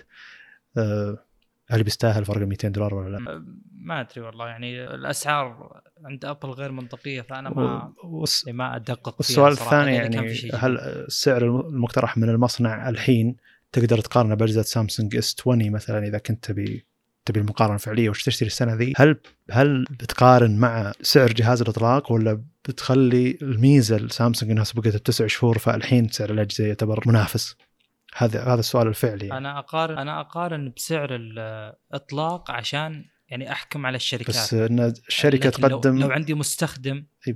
لا لا لو عندي مستخدم يبي يشتري الآن لا هنا أكيد برشح له بناء على الموجود اي حلو بس أقصد انه هل إن سامسونج سبقت مثلا إن نزلت الأجهزة حقتها بتسع شهور هذا شيء رفع رفع سعر الأجهزة حقتها مثلا؟ لنفترض انه لو هي تبي تنزل اس 20 كإعلان وكحوسه هذه نهاية السنة وبتنزله زي ما هو لكن ما نزلته ذاك الوقت لنفترض إنها بتأخرها تسع شهور وبتحط نفس التقنيات اللي كانت ناوية تحطها ما راح تزيد شيء عن التسع شهور هذه أتوقع أنه بينقص سعر الجهاز يعني لأن التقنيات توفرت بشكل أفضل أو ما يعني ينقص. المفروض. لا ما أعتقد ما أعتقد. كل سنة لها لها معايير. يعني هذا الشيء يعني فعلا فعلا حاصل بالسوق إن كل سنة لها معايير. لو نزلت بديسمبر معليش بس هو ترى منزل نوت 20 الترا نهاية السنة بسعر أرخص. أرخص نوت إيش 20 يعني. الترا أرخص من الاس 20 الترا أول ما نزل. بس إنه إحنا قلنا إنه ما هو جهاز الترا أصلا. النوت 20 الترا أرخص عشان فرق ال 500 ملي امبير مثلا. والكاميرا. إي بس كانوا بيتفادون مشكلة ال- ال auto focus الألترا جهاز صار فيه حوسة مع ال auto focus علشان كذا الظاهر هم ما يبغون يستخدمون. كاميراته. يعتبر بلس هو أنا صدق أتكلم. نوت نوت هذا 20 جهاز الترا تعتبرها بلس. نوت 20 بلس حلو. هذا عند صالح. تحمل. ما مشكلة. طيب آه، فيه آه، إيه أنا صراحة أجهزة ابل الجديدة أنا ضد آه، ضد اقتنائها من وين ما كنت جاي. يا شخص يبي يشتري. ابل م- ما في شيء جديد وش وش الشيء الجديد؟ وش الشيء اللي تدور عليه؟ ترى الشيء اللي ممكن يسوي فرق اللي هو ال 5G لكن هذا شيء future proofing هذا شيء ما راح منه عشان. بعد سنتين ثلاثة خلونا نتكلم بشكل واقعي اللي بيشتري جهاز الحين بيقعد معه ثلاث سنين أو والله يمكن تفرق معه بعدين والله أكبر يعني بس ما ما ما في شيء والله ملفت ولا مم. في شيء يستحق الاقتناء واصلا أغلب الأشياء اللي يحبونها أنا ش... يعني أتابع مثلا خلينا نقول أحاول أنا تهمني الأمور السلوكية يعني على فكرة. آه، مثلا سلوك مستخدم أبل وش يدور عليه وش يحب. أنا أشوف إنها تلفتهم أمور ال- آه، خلينا نقول الخدمات أو الأشياء اللي زي ال- شو اسمه ذا؟ أنيموجي مدري وشو صح. تهمهم. إيوه يستخدمونها أشوفهم يستخدمونها بكثرة. فهذه الأشياء اللي هي الخدمات بتوصل لك ما يحتاج إنك تشتري آه، جهاز عشان. شيء بال software. أنا اي أتكلم خدمات. مو في شيء physical فما ما في شيء يعني يخليك والله تقول آه، بس لازم تشتري ايفون بس أدري في اشياء الجديدة في أشياء غريبة صايرة بمتجر أبل حاليا المتجر الإلكتروني أقصد إن كل شيء صار عليه. خطة اشتراك تخيل انك إنك تشتري شاحن الماج سيف هذا مثلا ب 39 دولار ترى يعطونك خطة مثلا ثلاث- ثلاثة دولار ونص بالشهر اشترك. فهمت؟ اللي هو سد سدد على. سنة مثلا ليش طيب هو مم. 39 دولار يعني ما يستاهل الموضوع بس على أساس إنك ثقافه أمريكية. بس على أساس إنك تجي و لا ما كانوا الإكسسوارات ما كانوا يحطون عليها اشتراكات فعليا. بس الظاهر إنه عشان الحين ما في آه، شاحن بالكرتون مثلا والإكسسوارات حيل بيروجون لها فما عنده مشكلة يجي واحد مثلا ياخذ الآيفون وراس شاحن وال MagSafe مثلا كم إكسسوار ويدفع اشتراك شهري لمدة سنة أو سنتين الابل على ال package كامل يعتبر بالنسبة لها أفضل مني أدفع للآيفون آه، بعقد ثم أشتري الإكسسوارات هذه. يعني عموما طيب نقفل الموضوع أه. بآخر شيء اللي هو ال speaker بعلق على شيء بسيط حلو. بس. أه، في شيء غريب ما أدري أول مرة ألاحظه يعني. بس إنه شدني يعني مو اللي والله قعدت أدور ويلا لقيته. اللي هو إن ال speaker حقهم هذا ما ما في شيء يوحي إنه ابل حتى ال RGB اللي أها. فوق غير معتاد. غريبة صراحة مو بعد على بالي إنك تتكلم عن speaker الآيفون ال speaker اللي اطلقوه هم لا، لا. المدري شو مني إيه ما أدري شو اسمه قالوا يلا 99 يعني يستحق ما أدري وش. أه بس نتجاوز بس يعني هو ترى speaker موضوع عليه سيري بدل Google Assistant ولا خلاص ما يستحق الاشتراك. لا أقصد خلاص. كان صدق والله لا العامل المؤثر بشراء السبيكرات الذكية عموما ان الشخص وش يستخدم أكثر شيء مثلا Alexa ولا آه، Google Assistant ولا سيري مثلا؟ فهنا بيكون شيء. لا سيري ما حد يستخدم. أوف. كمساعد صوتي منزلي ما حد ممكن. يعني. خلنا لا علشان إذا جاء speaker محترم مثلا حتى عند. الأمريكان. إذا جاء speaker محترم يعني مزايا محترمة يمكن. إيه ممكن اللي يساعد في إن هذا الشيء يبيع اللي هو ال ecosystem لكن غير كذا أنا ما أعتقد. ما يعني حد الكسا صراحة انتشاره عند الأمريكان شيء مو طبيعي والله. لاحظ يعني كثقافة. حلو. خلاص يعني صار إذا قلت الكسا لا هم عارفين أنت وش تقصد مو اسم بنت ولا. حلو. هذا ما أدري شلون بيبيع صراحة. هين آه، خلاص أصلا جاء. أمازون آه، مساعد أمازون صوتي ممتاز يعتبر. عموما ننتقل اعلانات ون بلس. الشركة اللي كنت كنت سم. أعتاد إني أحبها لكن الحين بدا شوي الحب أنا الحب سعيد بدا الحب الشيء. سعيد جدا. يختفي. يمكن الشيء الوحيد اللي مسوينه إيجابي إنهم قاعد يقلدون واجهة سامسونج نوعا ما. من ناحية الاستخدام بيد واحدة وكذا. آه طيب. هم أعلنوا عن عن ال OnePlus 8T وأول شيء نبدأ فيه الأسعار. أسعار غريبة جدا. بأوروبا 599 يورو إلى 799 يورو على حسب أنت وش تاخذ الموديل اللي هو لا مو 700 699 د- يورو 599 يورو. آه، نسخة 128 8 giga RAM نسخة 256 12 giga RAM. في أمريكا بس نسخة ال 256 12 giga RAM تجيب 749 دولار فيعتبر شيء غريب. آه، خلينا نجي لمواصفات الأجهزة وبقول الفروقات مع ال 7T مع انه المفروض نقولها عن ال 8 لكن ال 8 إحنا نعرف إن الجهاز المفروض ما كان موجود أصلا في الوجود. آه، يعني 90 هيك إحنا قلناها. هذا يعني إنه تروح تسترخص بالجهاز اللي أرخص علشان ذا يمكن الإيجابية الوحيدة اللي فيه. إي تشيل منه. الإيجابية الوحيدة اللي فيه كانت انه بطاريته محترمة فقط. آه مع إن هذا من الأشياء اللي أزالوها علشان كذا صار أشياء بطارية محترمة. لو هو 120 هرتز الظاهر بتنشفط بطاريته. طيب ال 8T أول شيء آه، في غرابة بالتصميم ما هو تصميم OnePlus اللي هو من عادة آه، نسخة ال T اللي هي 7T تصميم مختلف عن الباقيين. ال 8T الحين يعتبر تصميم مختلف عن الباقيين. تقريبا الجهاز نسخة من سامسونج S20 Fan Edition تقريبا. آه، بس خلينا نجي مواصفات الجهاز وزن 188 جرام Gorilla Glass من الامام والخلف. الجهاز Fluid AMOLED اللي هو 120 هرتز يدعم HDR 10 Plus 6.55 إنش. الجهاز 1080 في 2400 اللي هو 20 9 آه، في always on display ميزة. آه، كاتبينها ميزة نعم.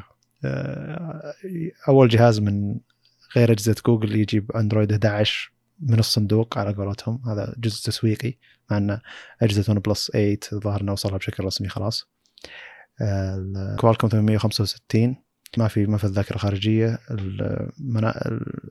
التخزين 128 آه، 8 giga RAM أو 256 12 giga RAM UFS 3.1 الكاميرا الأساسية اللي هي ظهر لهم ثلاث سنين يستخدمونها الحين اللي هي 48 ميجا بكسل آه، 1.7 اللي هي ال wide تقريبا 26 ملم من ناحية إذا جينا بنشوف ال full frame equivalent على قولتهم المماثل آه، عدسه ال full frame 26 ملم ال ultra wide اللي هي 16 ميجا بكسل يفرق عن القديمات إنها 12 ميجا بكسل فهنا بتعطيك دقة أفضل. وفعلا شيء ملاحظ إن ال ultra wide كانت دقتها نوعا ما سيئة. آه، في أغلب الأجهزة صح؟ اي 12 ميجا بكسل ترى ذي تقريبا موجودة على أغلب الأجهزة ال ultra wide. آه، فاهم أنا بس أقصد آه، في نقطة كذا غريبة بال ultra wide. يا أخي ما في dynamic range. ما في ما في. مع إنه المفروض العكس. يعني. اللون الأسود يضيع. آه، المفروض العكس. تقصد إنهم هم يسوون العكس. اي أقصد لا كل ما حطيت ultra wide أكثر الكاميرا تحاول تاخذ هذا اتكلم عن عالم الكاميرات الحقيقية مو الكاميرات اللي على الجوال. الكاميرا تحاول تاخذ. كل ال frame تقيس عليه ال exposure لا لا لا لا مو, مو, مو هذه الفكرة اللي بنناقشها. هم آه، يخلون ال ultra wide بدون depth of field فتصير فتحة العدسة جدا صغيرة. وبذلك ما تأخذ ضوء كثير وبذلك يقل ال dynamic range وطبعا لأن المستشعر جدا صغير. المفروض زين؟ طيب. فأنا أقصد بس أنك أنت وسعت العدسه المفروض أنك آه، تخليها أفضل. يعني لأنك بتأخذ آه، تفاصيل أكثر. المفروض. يعني صراحة أنا ما يهمني ال wide بهذه الجودة بالعكس حطها كلها بال ultra wide. بس المفروض إن المستشعرات الكبيرة تكون ال ultra wide أصلا يعني ما أدري ليش هم قاعد يحطون المستشعرات. الكبيرة على ال wide العادية يعني. مم. يعني 108 mega pixel ذيك لو إن على الكم على حجم المستشعر حقها لو إنها ultra wide بيكون شيء فعليا مبهر وبيكون حتى ال... بس صعب. آه أكيد.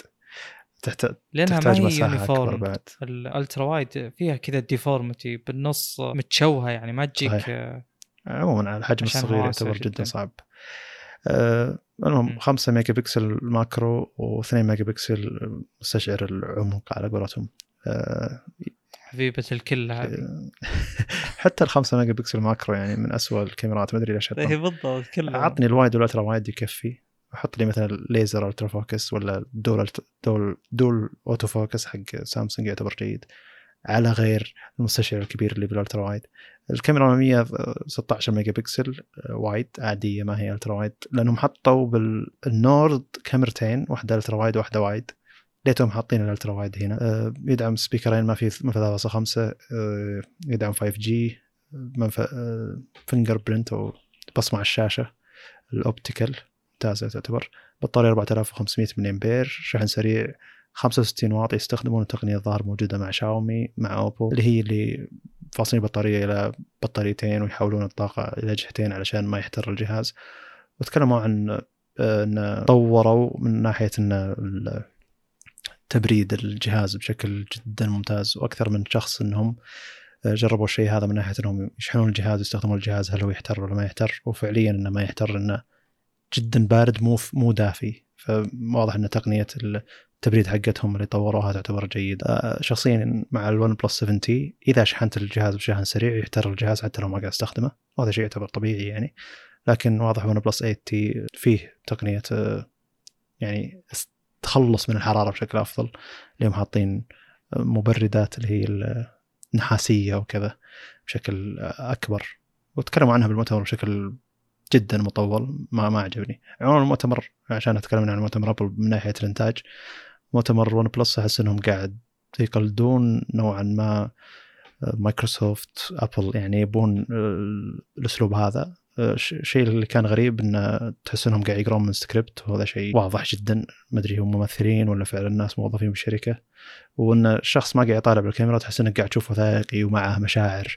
تعرف أنت إذا إذا الوثائقي عموما قاعدة إذا أنت كنت تقابل شخص بفيلم وثائقي إنك تحطه يسولف مو للكاميرا يسولف للشخص المقابل ودائما يصير الكلام فيه نوعا ما مشاعر أو فيه آه، معلومات هذا الشخص هو اكتشفها مثلا. فالشخص ذا شخصي. إي هو فدائما يتكلم عن أنت لما تقابل الشخص هذا الأهمية للشخص هذا مو شرط ال- الشيء اللي هو يتكلم عنه. فأنا قاعد أحس إنه لحظة الحين أركز أنا على المنتج ولا أركز عليك أنت اللي قاعد تكلم الشخص اللي قاعد يقابلك عن المنتج يعني. هل أنت اللي ابتكرت المنتج هذا ولا لا؟ فهمت اللي تحس إنه لما يجيبون مثلا مبتكر التقنية الفلانية آه، هذا يستخدمونه أغلب الشركات إنه تعال أنت أنت مصمم الشيء الفلاني نسوي لك تصوير كأسلوب مقابلة. لكن لما أنت تجي وتعلن لل- لل- للمتلقي بشكل مباشر وأنت اللي قاعد تعلن للشركة ولا أنت اللي ابتكرت شيء ولا شيء أنت مجرد ملقي يعني المفروض إنك تلقي للكاميرا بشكل مباشر. ما أدري أحس إنه مشكلة بالإنتاج يعني ما تستاهل ذاك الشيء ال- فعليا. وبعدين انتقل غرفة ثانية بدأ يكلم واحد ثاني. وواضح كلامهم إنه سكريبت إلى درجة مقززة جدا. وحتى الضحكة يعني موعدها مكتوب بالسكريبت واضح يعني. فكان غريب يعني شفت ان انت طالعهم تقول يعني على الأقل احفظ السكريبت يعني. حتى مرات يقصون على ذا وتحس إنه قاعد يطالع الجهة ذيك قاعد يقرأ من ورقة ما قاعد يتكلم فعليا. بشكل طبيعي فشيء مقزز. ما أدري إيش اللي يمنعهم إنهم يخلون الشيء كله مسجل. كله. هو مسجل. ما في داعي بس يبثونه ترى. آه. فالمشاكل ذي طلعت مع إنه مسجل مو ترى ما هو بث مباشر يعني. هو. فعليا لما كانوا أي، كارثه هم فعليا لما كانوا مدير الشركة وال- والشخص اللي تو طالع من الشركة يوم كانوا هم يتكلمون فعليا كان كلامهم أفضل وتحس إنهم واصلين لك لأنهم يعرفون جمهورهم فعليا والكلام واصل للجمهور لكن الحين ما أدري أحس إنهم جايبين ممثلين جديدين ولا شيء عموما هو في من من احس وفي خبر جاي من أحد ال- الناس المؤسسين للشركة وهذا اذكر اني سولفت معه على الخاصه وأرسلت له إيميل. على بدايات OnePlus 1 قلت له أبي دعوة وأنا موجود بالسعوديه وكذا وتكفى أبي أطلب الجهاز. رد علي كان متعاون ارسل لي دعوة ومنها والله أيام عجيبة صراحة يعني. تبي تطلب جهاز تطلب من واحد يعطيك دعوة عشان تشتري الجهاز. وش القوة ذي؟ بتشتريه أنت؟ لا هي ما عندي مشكلة شريت الجهاز. كان يعني جهاز جميل كان CyanogenMod وجهاز OnePlus 1 يعني يعتبر شيء جيد. استخدامه كان ممتاز يعني. أه، بس إن أنا من ذيك النقطة أنا متابع الشخص ذا بتويتر وفعليا الرجال فاهم الجمهور وتقبله لهم جميل. فالحين طلع منهم يقول إنه يبي تجربة مع شركة توها باديه أو startup جديد يعني إنه يحب يطلع من يبدأ. شركة صغيرة لا يكبرها. وأظن هو اللي مقترح ال OnePlus Nord إنهم يبدون ب brand شوي آه، رخيص علشان هو ال brand ده يكبر ويكبر يمكن يكون brand مستقل عن OnePlus يكون بس Nord مثلا. ما أدري عاد إذا كان عندهم الفكرة هذه لأن أيضا في احتمالية ينزل جهاز OnePlus Nord مخصص لامريكا بمواصفات مختلفة عن OnePlus Nord. العالمي. آه، احتمالية مو أكيد. عموما هذا الجهاز OnePlus 8T أيضا اعلن عن سماعة OnePlus Bullets زي اللي هي أو buds buds زي اللي هي نفس سماعه OnePlus ال buds العادية لكن أضافوا لها rubber بدل ما هي عادية كذا بلاستيك وسعرها 49 دولار. يقولون إن ال bass فيها أفضل على كلامهم هم لكن آه، على سعر 49 دولار ما أتوقع إنهم بيعطونا سماعات ممتازه عموما. يعني النسخه البلاستيك اللي هي مقاربه لسماعات آه، Apple الأ- الأصلية اللي ما فيها rubber يدخل بالإذن كانت 79 دولار. فهذه ب 49 دولار مع أن وجود rubber واضح انه متخلين عن اشياء بالصوتيات وكذا. آه، طبعا أنت شوي زعلت. لا أنا ماني شاري السماعات ذي و... حطوا فيها rubber طيب مو هذا الشيء اللي اي؟ بس شوف هم OnePlus Bullets الأولى ممتازة. OnePlus Bullets الثانية أفضل من ناحية البطارية. وحتى جودة الصوت تحسنت ثم اصدروا اصدار ون بلس ون بلس bullets Z اللي هو أرخص من ذولي. وكل من استخدم ال Z قال إنه آه، سيء جدا الصوت حرفيا يعني ما في أحد استخدمها قال الصوت فيها جيد وكان سعرها تقريبا 49 دولار بالحدود هذا. ثم الحين اصدروا ون بلس buds العادية اللي هي بدون rubber تعتبر يعني مو مريحة في الاستخدام نوعا ما الناس كثير يعني ولا فيها أي عزل. 79 دولار. ثم تجي تصدر buds Z اللي هي أرخص من هذه لكن فيها rubber. فأنت اضفت ميزة لكن أتوقع الصوتيات بتكون سيئة. لكل من يجرب Z ما جربوا نسخة ال Z من اللي تجي حول الرقبة. ف ما أدري الشركة قاعد تخبص. يعني من ناحية سماعات آخر سماعة محترمة لهم ون بلس bullet 2 اللي قاعد استخدمها أي أنا نعم. للسماع فقط وليس التسجيل أه تعليق على الجهاز إذا تسمح سم. يعني. أه هل في سؤال قبل التعليق. هل في علاقة الآن بين ون بلس وسامسونج هل هم سووا جهاز واحد مع بعض ولا والله ما إيش؟ أدري. أه اتكلم أتكلم جد لأن التشابه يعني هي من جهة التشابه اولا ومن جهة إن تصميم ال 8 T ما له دخل بال 8 لا من قريب ولا من بعيد. وأيضا آه عبارة عن S 20 fans edition أو fan edition آه إيش؟ إيش صار يعني؟ يعني وش المحفز لي إني آخذ هذا الجهاز أصلا؟ ما أدري. أنا الصراحة بحثت عنه الآن لقيته ب 550 يورو. هل هذا الشيء صحيح؟ ما أدري. اي هو ترى يبدأ من 599 يورو. فممكن الحين مسوين عليه عرض فترة وكذا. مو هو ب 700 دولار أصلا. هذه نسخة ال 256 ست- 12 جيجا RAM. وبس بأمريكا. فبأوروبا يعتبر أرخص نوعا. جميل. إيه صح إنك ذكرت هذه النقطة. توقعت إنك تتكلم على أجهزتهم سابقا يعني. ما أدري وش رأيي عن هذا الجهاز بس إنك يعني كأنك تشوف جهاز آه، تمت إعادة إصداره لأن تكلمنا على ال S 20 fans edition حلو، قبل إيه. قلنا وش رأينا فيه هو. المنافسه هنا هو حلوة تقريبا نفس يعني. الشيء إنك أنت إذا عندك حول rebranded حلو إذا عندك أنت حول ال 700 دولار 600 دولار كميزانية المنافسة تعتبر جميلة لكن طبعا سامسونج بتغلب انها توفرها بال- بالأماكن العادية أو بكل المحلات الدعم الفني بعد ال... أو الدعم خدمات ما بعد الشراء أقصد وجود وكلاء يعني F F fan edition مثلا بيتفوق من ناحية انه في شحن لاسلكي بيتفوق انه واجهة سامسونج إذا كنت تحبها فعليا الكاميرات بتكون أفضل. لكن ون بلس بيتفوق انه من البداية 8 جيجا RAM فحتى لو أخذت أقل نسخة 8 جيجا RAM. والشحن السلكي أسرع من الشحن السلكي عند سامسونج اللي هو 65 واط. البطارية كلها 65 والله مرة كثير صراحة آه، كجهاز 100% هذه خلال 39 دقيقة. آه، في شيء لو صار الحمد لله ما صار كان بيخلي الجهاز هذا خرافي وله سوق عندنا. رغم إنه يعني صعب أتكلم يعني هو سوق وكيلة صح؟ ما أدري هل لا زال سوق الحين ما في. أمازون أو إلى آخره.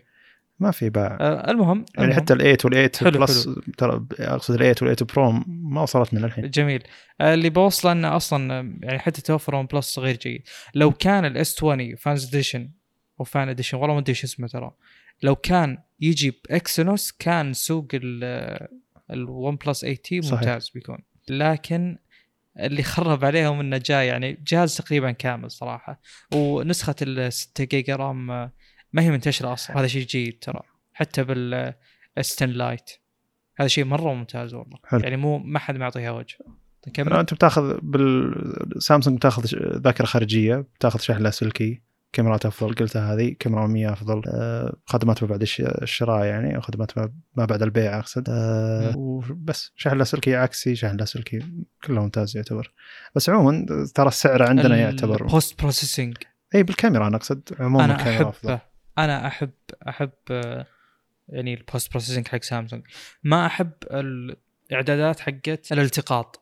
سامسونج يعني كاميراتهم تقهر من ناحية إنها تفضل إن ال- التفاصيل قلت هذا الشيء من قبل مم. إن التفاصيل بالأماكن الغامقة بال shadows تكون واضحة. يعني إيش؟ يعني يرفع ال exposure. جميل. أنا ما أحب هذا الشيء. ما مرة ما تبي. يقيس على اقوى يعني هو عادي. على نقطة يعني تبي يقيس. أنا دائما أضغط focus وأنزل. focus آه. وأسحب على تحت. هذا دائماً موجود. متعود حتى كذا. بلس موجود. وتقدر تقفل ال focus على مكان موجود. يعني معين. تقفل ال focus. التقفيل شيء ثاني بس أنا يهمني إني أخليه under expose. ما أقدر أغير هذا الشيء بالاعدادات هذا شيء مزعج. المهم إن صراحة التو يعني يوم تذكرت موضوع ال post processing حق سامسونج يعتبر ميزة قوية جدا جدا جدا قوية. عموما ترى يعني باجهزه باجهزه اندرويد عموما. جرب إنك تحط يعني under expose على قولتك ثم تصور raw وتحاول ترفعها بالهذا. ترى بي- بيجيب لك شوية تفاصيل عشان ال raw دقيقة. أم في نقطة تو ذكرتها تخص اي يا أخي مو معقولة مو معقولة شيء صراحة ما أدري أنا ما أصدقه يعني لأني مستغرب منه جدا. أه ون بلس ماخذة مسار يعني تطوير بسيط بالكاميرات على كل جيل عن جيل. يقولون أوه والله تحسنت الكاميرات أوه والله اي بس. ترى المس... هل وصلت؟ للحين ما لا بس ترى المستشعر عمره ثلاث سنين. أكمل. حرفيا. ما عندي مشكلة ما مو مشكلة بس أنا أقصد إنهم ماخذين وتيرة تحسين تدريجية. كله يقولون أوه والله الكاميرا أحسن بس آه للحين ما وصلت يعني إنها بمصاف افضل الاجهزه زين ال- شو اسمه ال 8 T والله يا شفت له سب مو طبيعي. يقولون هذه الكاميرا ما يعني ما, ما حتى ما تعتبر بهذه الفئة السعرية. آه، ما أدري خربت يعني صارت اسوء لا. مثلا ولا دائما أول ما ت... يعني من عادة ون بلس انه أول ما ينزل الجهاز يكون في مشاكل بالكاميرا ثم تعدل. على طول ال 8 pro ال 8 70 70 pro 7 pro كلها أول ما جت كانوا يشتكون من الكاميرا بعد شهر شهرين مع تحديثات بدأت تعدل الكاميرا. وما أدري إيش المشكلة يعني أنتم المستشعر حقكم ترى له سنتين ثلاثة يعني قاعد تستخدمونه 48 ميجا بكسل هذا ملينا منه يعني. جميل. طيب آه نكمل. آه، طيب. آه، ثلاث أخبار أو أربع أخبار آه، بتكون على السريع ثم ننتقل لك. الأخبار هذه عن تجارب مستخدم عموما. فما راح تطول بحكم إني أنا أحب تجارب المستخدم. خدمات جميل. فيها. أول شيء متصفح فايرفوكس على أجهزة اندرويد يضيف ميزة انه لما. لما تضغط على الإعدادات اللي هي ثلاث نقاط الموجودة بالزاوية بتلقى ال history وهذا شيء طبيعي موجود بأغلب المتصفحات وبتلقى الصفحات اللي أنت توك سكرتها ال history لما تدخله بتلقى الصفحات اللي أنت سكرتها لكن بتلقاها ضمن ال history اللي أنت حست فيه فبتلقاها متأخرة شوي لكن الصفحات اللي توك سكرتها بتلقى بشكل مباشر الصفحات اللي أنت سكرتها تعتبر ميزة جميلة. ما أدري ليش ليش ما حد فكر فيها إلى الحين. جدا ممتازة صراحة خاصة لما تسكر صفحة بالغلط. مع إن إنك توص- توصلها بال history إذا سكرتها بالغلط توصلها بشكل سريع مو مو إلا إذا ما حملت الظاهر. الظاهر إذا ما حملت الصفحة كاملة أو كذا ما تسجل عندك بال history فكمل طيب آه الحين أنت تقول إذا سكرت الصفحة يمديك ترجع تفتحها. لا هو ولا إيش؟ هو بيعطيك قائمة بال tabs اللي أنت سكرتها مو ال history اي tabs وش فرق عن ال history؟ ال history بيعطيك اللي أنت صفحتها الحين تصفحته إيه، كل شيء. آه بس صح صح هذا. الفرق هذا يعني كأنه يفلتر لي بالضبط حلو. يعني كان أضاف if زيادة شرط بحكم إني الحين قاعد ادرس برمجه آه، طيب زين.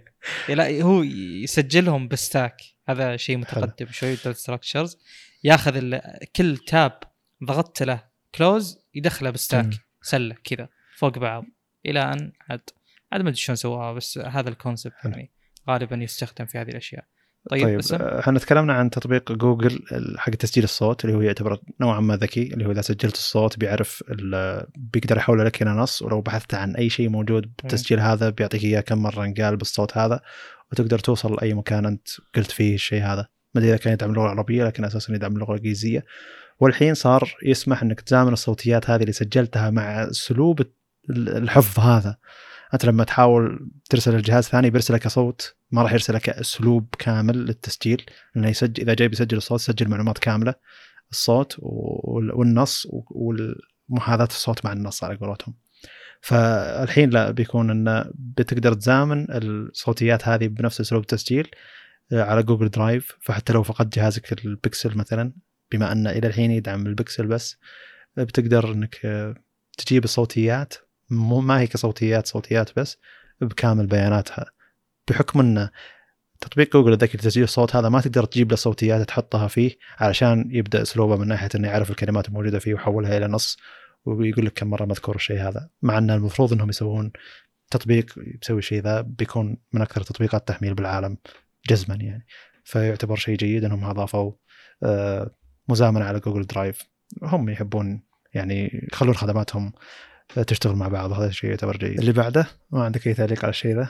آه طيب.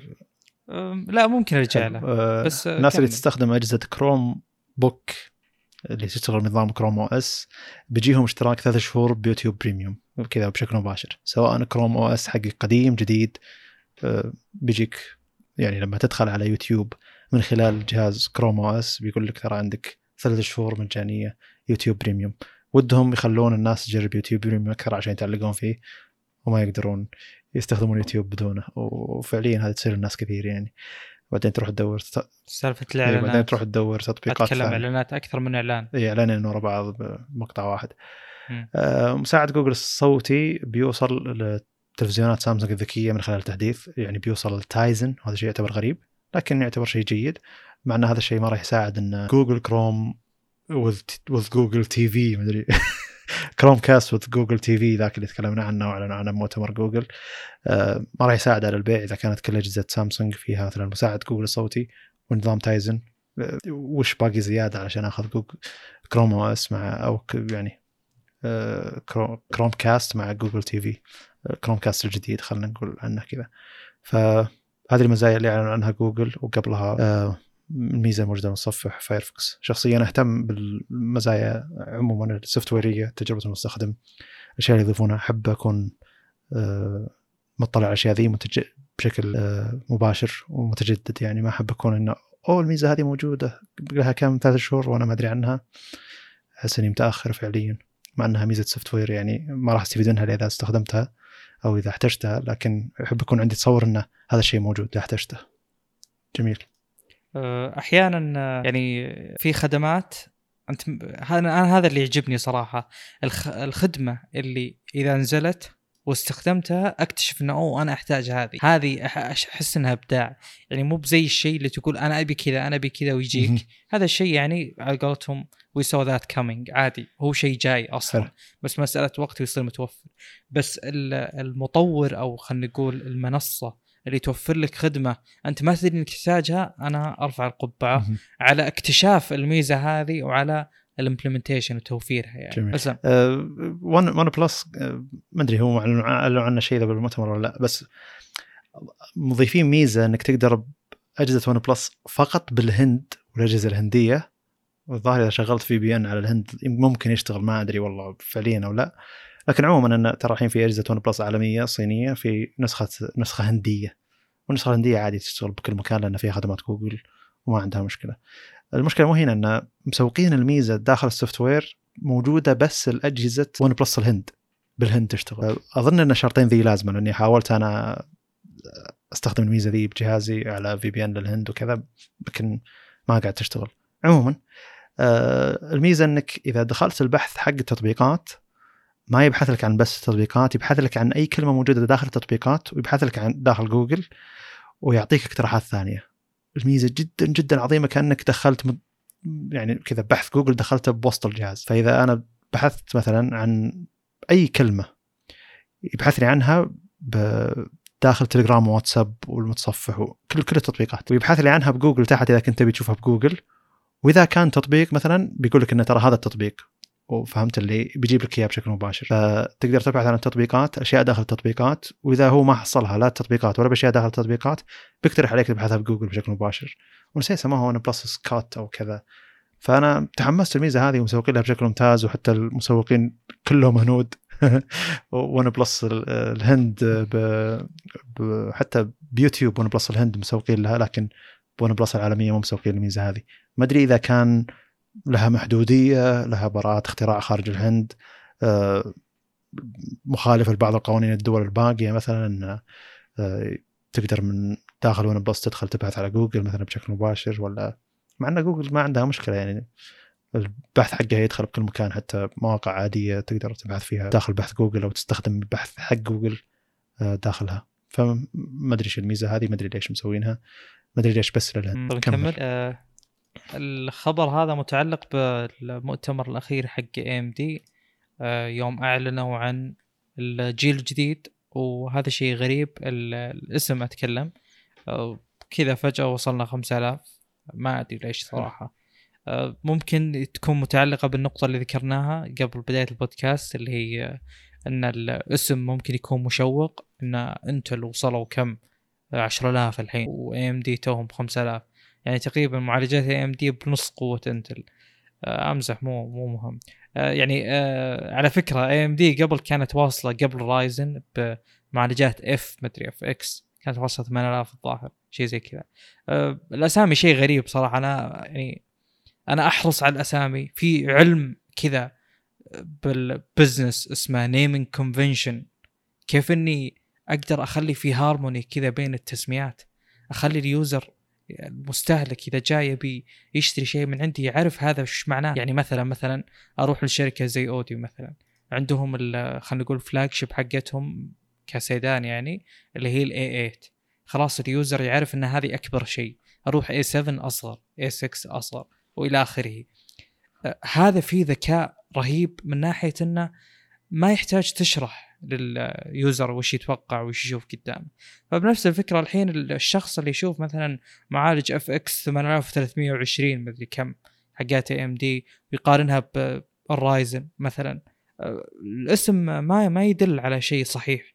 اللي بيشوف الرقم الأكبر بيتوقع إنه أفضل لكن الواقع يقول إنه آه، للأسف لا. طيب ما عليكم من ذي الأشياء يمكن ما تهتمون فيها أصلا.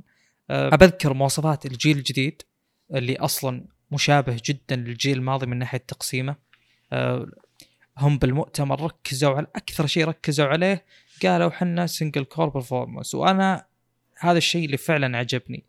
أه، ما نحتاج زيادة نواة ما نحتاج أي شيء نحتاج بس أه، تحسين لل single thread performance بحيث إنه ينافس انتل في لعبة انتل يعني أنت ما تحتاج تنافس انتل ترى في ال multi core performance نهائيا يعني أنت متفوق هذا شيء ما في شك. ال thermals والأشياء هذه AMD جدا ممتازة فيها ما, ما في أي شك. إحنا بس نحتاج نحسن يعني آه، الشيء الوحيد اللي بيفقده الشخص اللي بيشتري الفئة المقابلة ب AMD اللي هو الأصل انه في الألعاب وبعض الألعاب يعني تحديدا آه، تحتاج إلى آه، نواة واحدة مثلا سريعة أو تحتاج يعني الشغل بيكون single threaded بس إنه بيكون ثقيل. فما راح تستفيد من تعدد النوى اللي عندك كثرتها.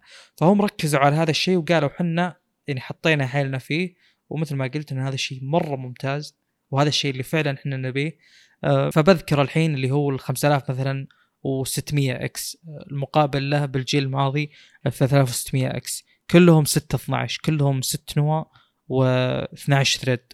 آه، كلهم 65 واط. لا الجديد طبعا هذه ال- ال- المصدر اللي قاعد أقراه أنا الأصل إنه صحيح. آه، الشيء اللي استغربته أنه يقول 65 واط. لكن آه، ال 65 واط بالعادة تكون لل بدون ال X اللي هو اللي غير قابل لقياس السرعة. آه، الشيء هذا يحتاج إني أتأكد منه بس إنهم يقولون 65 واط. قد يكون صحيح. يبدأ من 3.7 إلى 4.6 بال- بالجديد. القديم كان من 3.8 إلى 4.4 يقولون حسنا ال IPC ف يعني مو بس التردد زاد من 4.4 إلى 4.6 حتى ال IPC تحسن. وبحسب ال benchmarks اللي حطوه حطوها هم آه، يعني فرق الأداء يوصل إلى 26% للمعالج بس. آه، ال cache 35 بالجديد ولا زال نفسه يعني آه، ما تغير عن قبل. 5800 X اللي يقابله 3800 X نفس الكلام 8 نواه و16 thread. 105 واط نفس اللي قبل. آه، ال cache آه، نفسه ما تغير كلهم 36 آه، السعر آه، 450 أنا معليش ما ذكرت سعر ال 5600 X. آه، سعره 300 دولار. اللي قبل أنا ما أذكر صراحة كم كان سعره. أتوقع إنك آه، قلت إنه فرق 50 دولار لكني مو متأكد صراحة. المهم المهم بشكل عام عشان ما يصير في لخبطة كل تقريبا كل واحد زاد 50 دولار. كل آه، القطاع الجديد هذا كل واحد زاد 50 دولار. آه، وكل النوع ما تغيرت يعني. اللي زاد عندنا بس فرق التردد. وطبعا هذا شيء ذكروه بشكل كبير إن إحنا رفعنا التردد آه، بنفس ال TDP اللي هو thermal design power فهل هذا شيء ممتاز؟ والله صراحة أنا ما يهمني ابدا. أنا ما يهمني المعالج TDP حقه 105 واط ولا 150 واط. يعني ممكن آه، في أشخاص يحتاجون إنهم يرقون ال power supply عشان هذا الشيء مع إني أستبعد بشكل كبير بس أقصد إن هذا الشيء ما يهم نهائيا. حلو. آه، اللي يهم إنك آه، تعطيني تردد التردد هذا يكون سستيند تقول لي 4.9 مثلا آه، المعالج حقي يوصل 4.9 ويحافظ عليها آه، ويكون الأداء مستقر. هذا الشيء اللي الأصل أنا بحرص عليه. آه، عموما عموما آه، أنا صراحة ما ودي أذكر المواصفات كلها لأنها بتلخبط. أنا بذكر الشيء اللي مهم. هم الآن وصلوا إلى 4.9 بدل 4.6 قبل بالفئة الأعلى. وكل ما نزلت حبة يعني مثلا 5950 X اللي تحته 5900 X كل ما نزلت واحد التردد الأعلى بينقص 100 ميجا هرتز يعني أول كان عندنا 3950 X 4.6 ال 3900 X كان 4 آه، 4.5 زين؟ فناقص واحد ناقص آه، 100 ملي آه، 100 ميجا. هرتز. آه، مثل ما قلت الاسعار زادت 50 ال TDP نفسه ال- ال cores نفسها. أنا ما أشوف إن هذا جيل جديد وهو فعليا أنا ما ما هو جيل ما هو جيل جديد نهائيا. يعني هذا إيش يسمونه؟ refinement فقط. أخذنا الجيل اللي قبل وسوينا عليه تحسينات. يعني صراحة لو تسألني ابى أقول لك هذا ال XT الحقيقي مو اللي صار. قبل.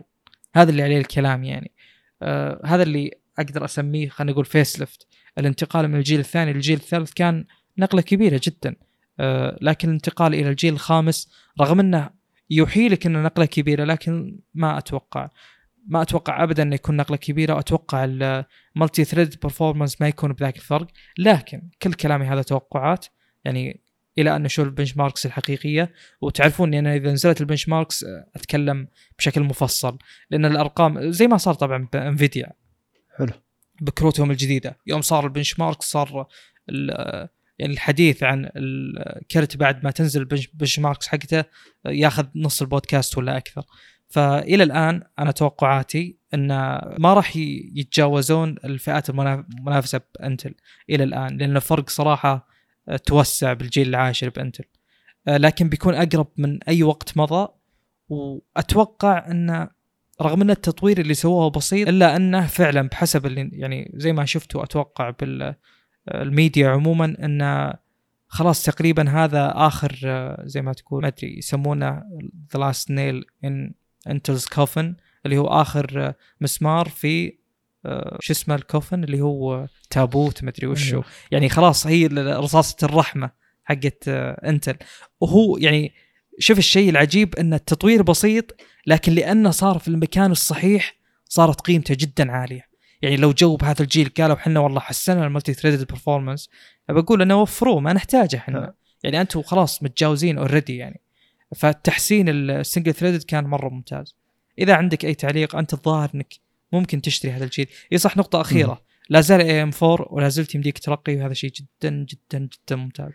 اسلم. آه أنا صار لي مشكلة مع eBay طلبت أنا 3700 X ال Ryzen 3700 X. واظنهم ضيعوه. والحين قاعد يعني أتهاوش معهم عشان يرجعوا لي الفلوس. مو مشكلة إنهم بيرجعوا لي الفلوس يعني لكن ظهر إنهم قعدوا أسبوعين ثلاثة إلى أن قال اعترفوا إن المعالج ضايع. خلال الفترة ذي أعلنوا AMD اي ام دي نعم اي ام دي عن ال- الجيل الجديد حقهم. مع إنه مو مره كأنه جيل جديد بس كأنه زي اللي يقولون لحظة أنتم الحين قاعد تشوفون انه اقوى من Intel لكن Intel قاعد تميز بال single core صح؟ تعالوا هذا ال single core أفضل ف يلا السلام عليكم. زي اللي خلاص يعني زي اللي ما عاد فيه منافسة فعلية من ناحية إن الجيل هذا مقابل الجيل اللي أعلنت عنه هو الجيل العاشر حق انتل اللي هو الأخير الجيل العاشر صحيح؟ آه فما ادري احتمالية اني احتمالية إني أنتظر علشان يرخص سعره 3700 إكس وأروح أشتريه. لأنه ترى قبل ش... قبل آم، يرخص هو اي لأن. ترى ترى قبل شهر يعني الفترة اللي أنا شريت فيها المعالج هي كان أرخص ب 25 دولار من الحين. الحين المعالج رجع لسعره الأساسي اللي هو 299 دولار تقريبا. أنا كنت شاريه ب 274 أو أقل بعد. فالى أن رجعوا لي فلوسي يعني أيضا حتى رجعوها على الفيزا والبنك مع إنهم ناويين يرجعونها على ال PayPal بس أنا أبيهم يرجعونها على الفيزا بشكل مباشر. آه، لأن PayPal أصلا يحوس بيحوسونك زيادة إنهم إذا بيرجعونها على الفيزا. مو مشكلتنا ذي. المهم على ما يرجعون هذا ال- الفلوس إلا أن خلاص راخص المعالج. أنا كنت ناوي اشتريه مرة ثانية بس قلت ليش فرق 25 دولار؟ وقاعد أحاول أنتظر أنه ينزل سعره.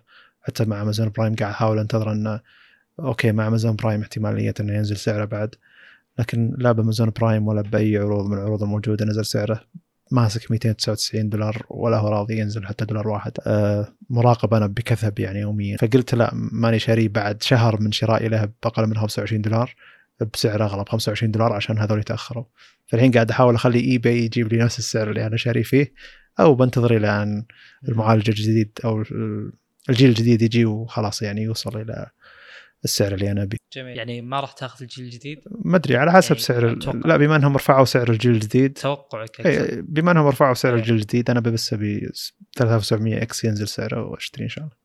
لأن طولنا يعني كل شيء جاهز إلا المعالج هو اللي سوى لي حوسه فيه. طيب تبي نتجاوز لأن ما ودي أتكلم كثير عن الموضوع شخصيا.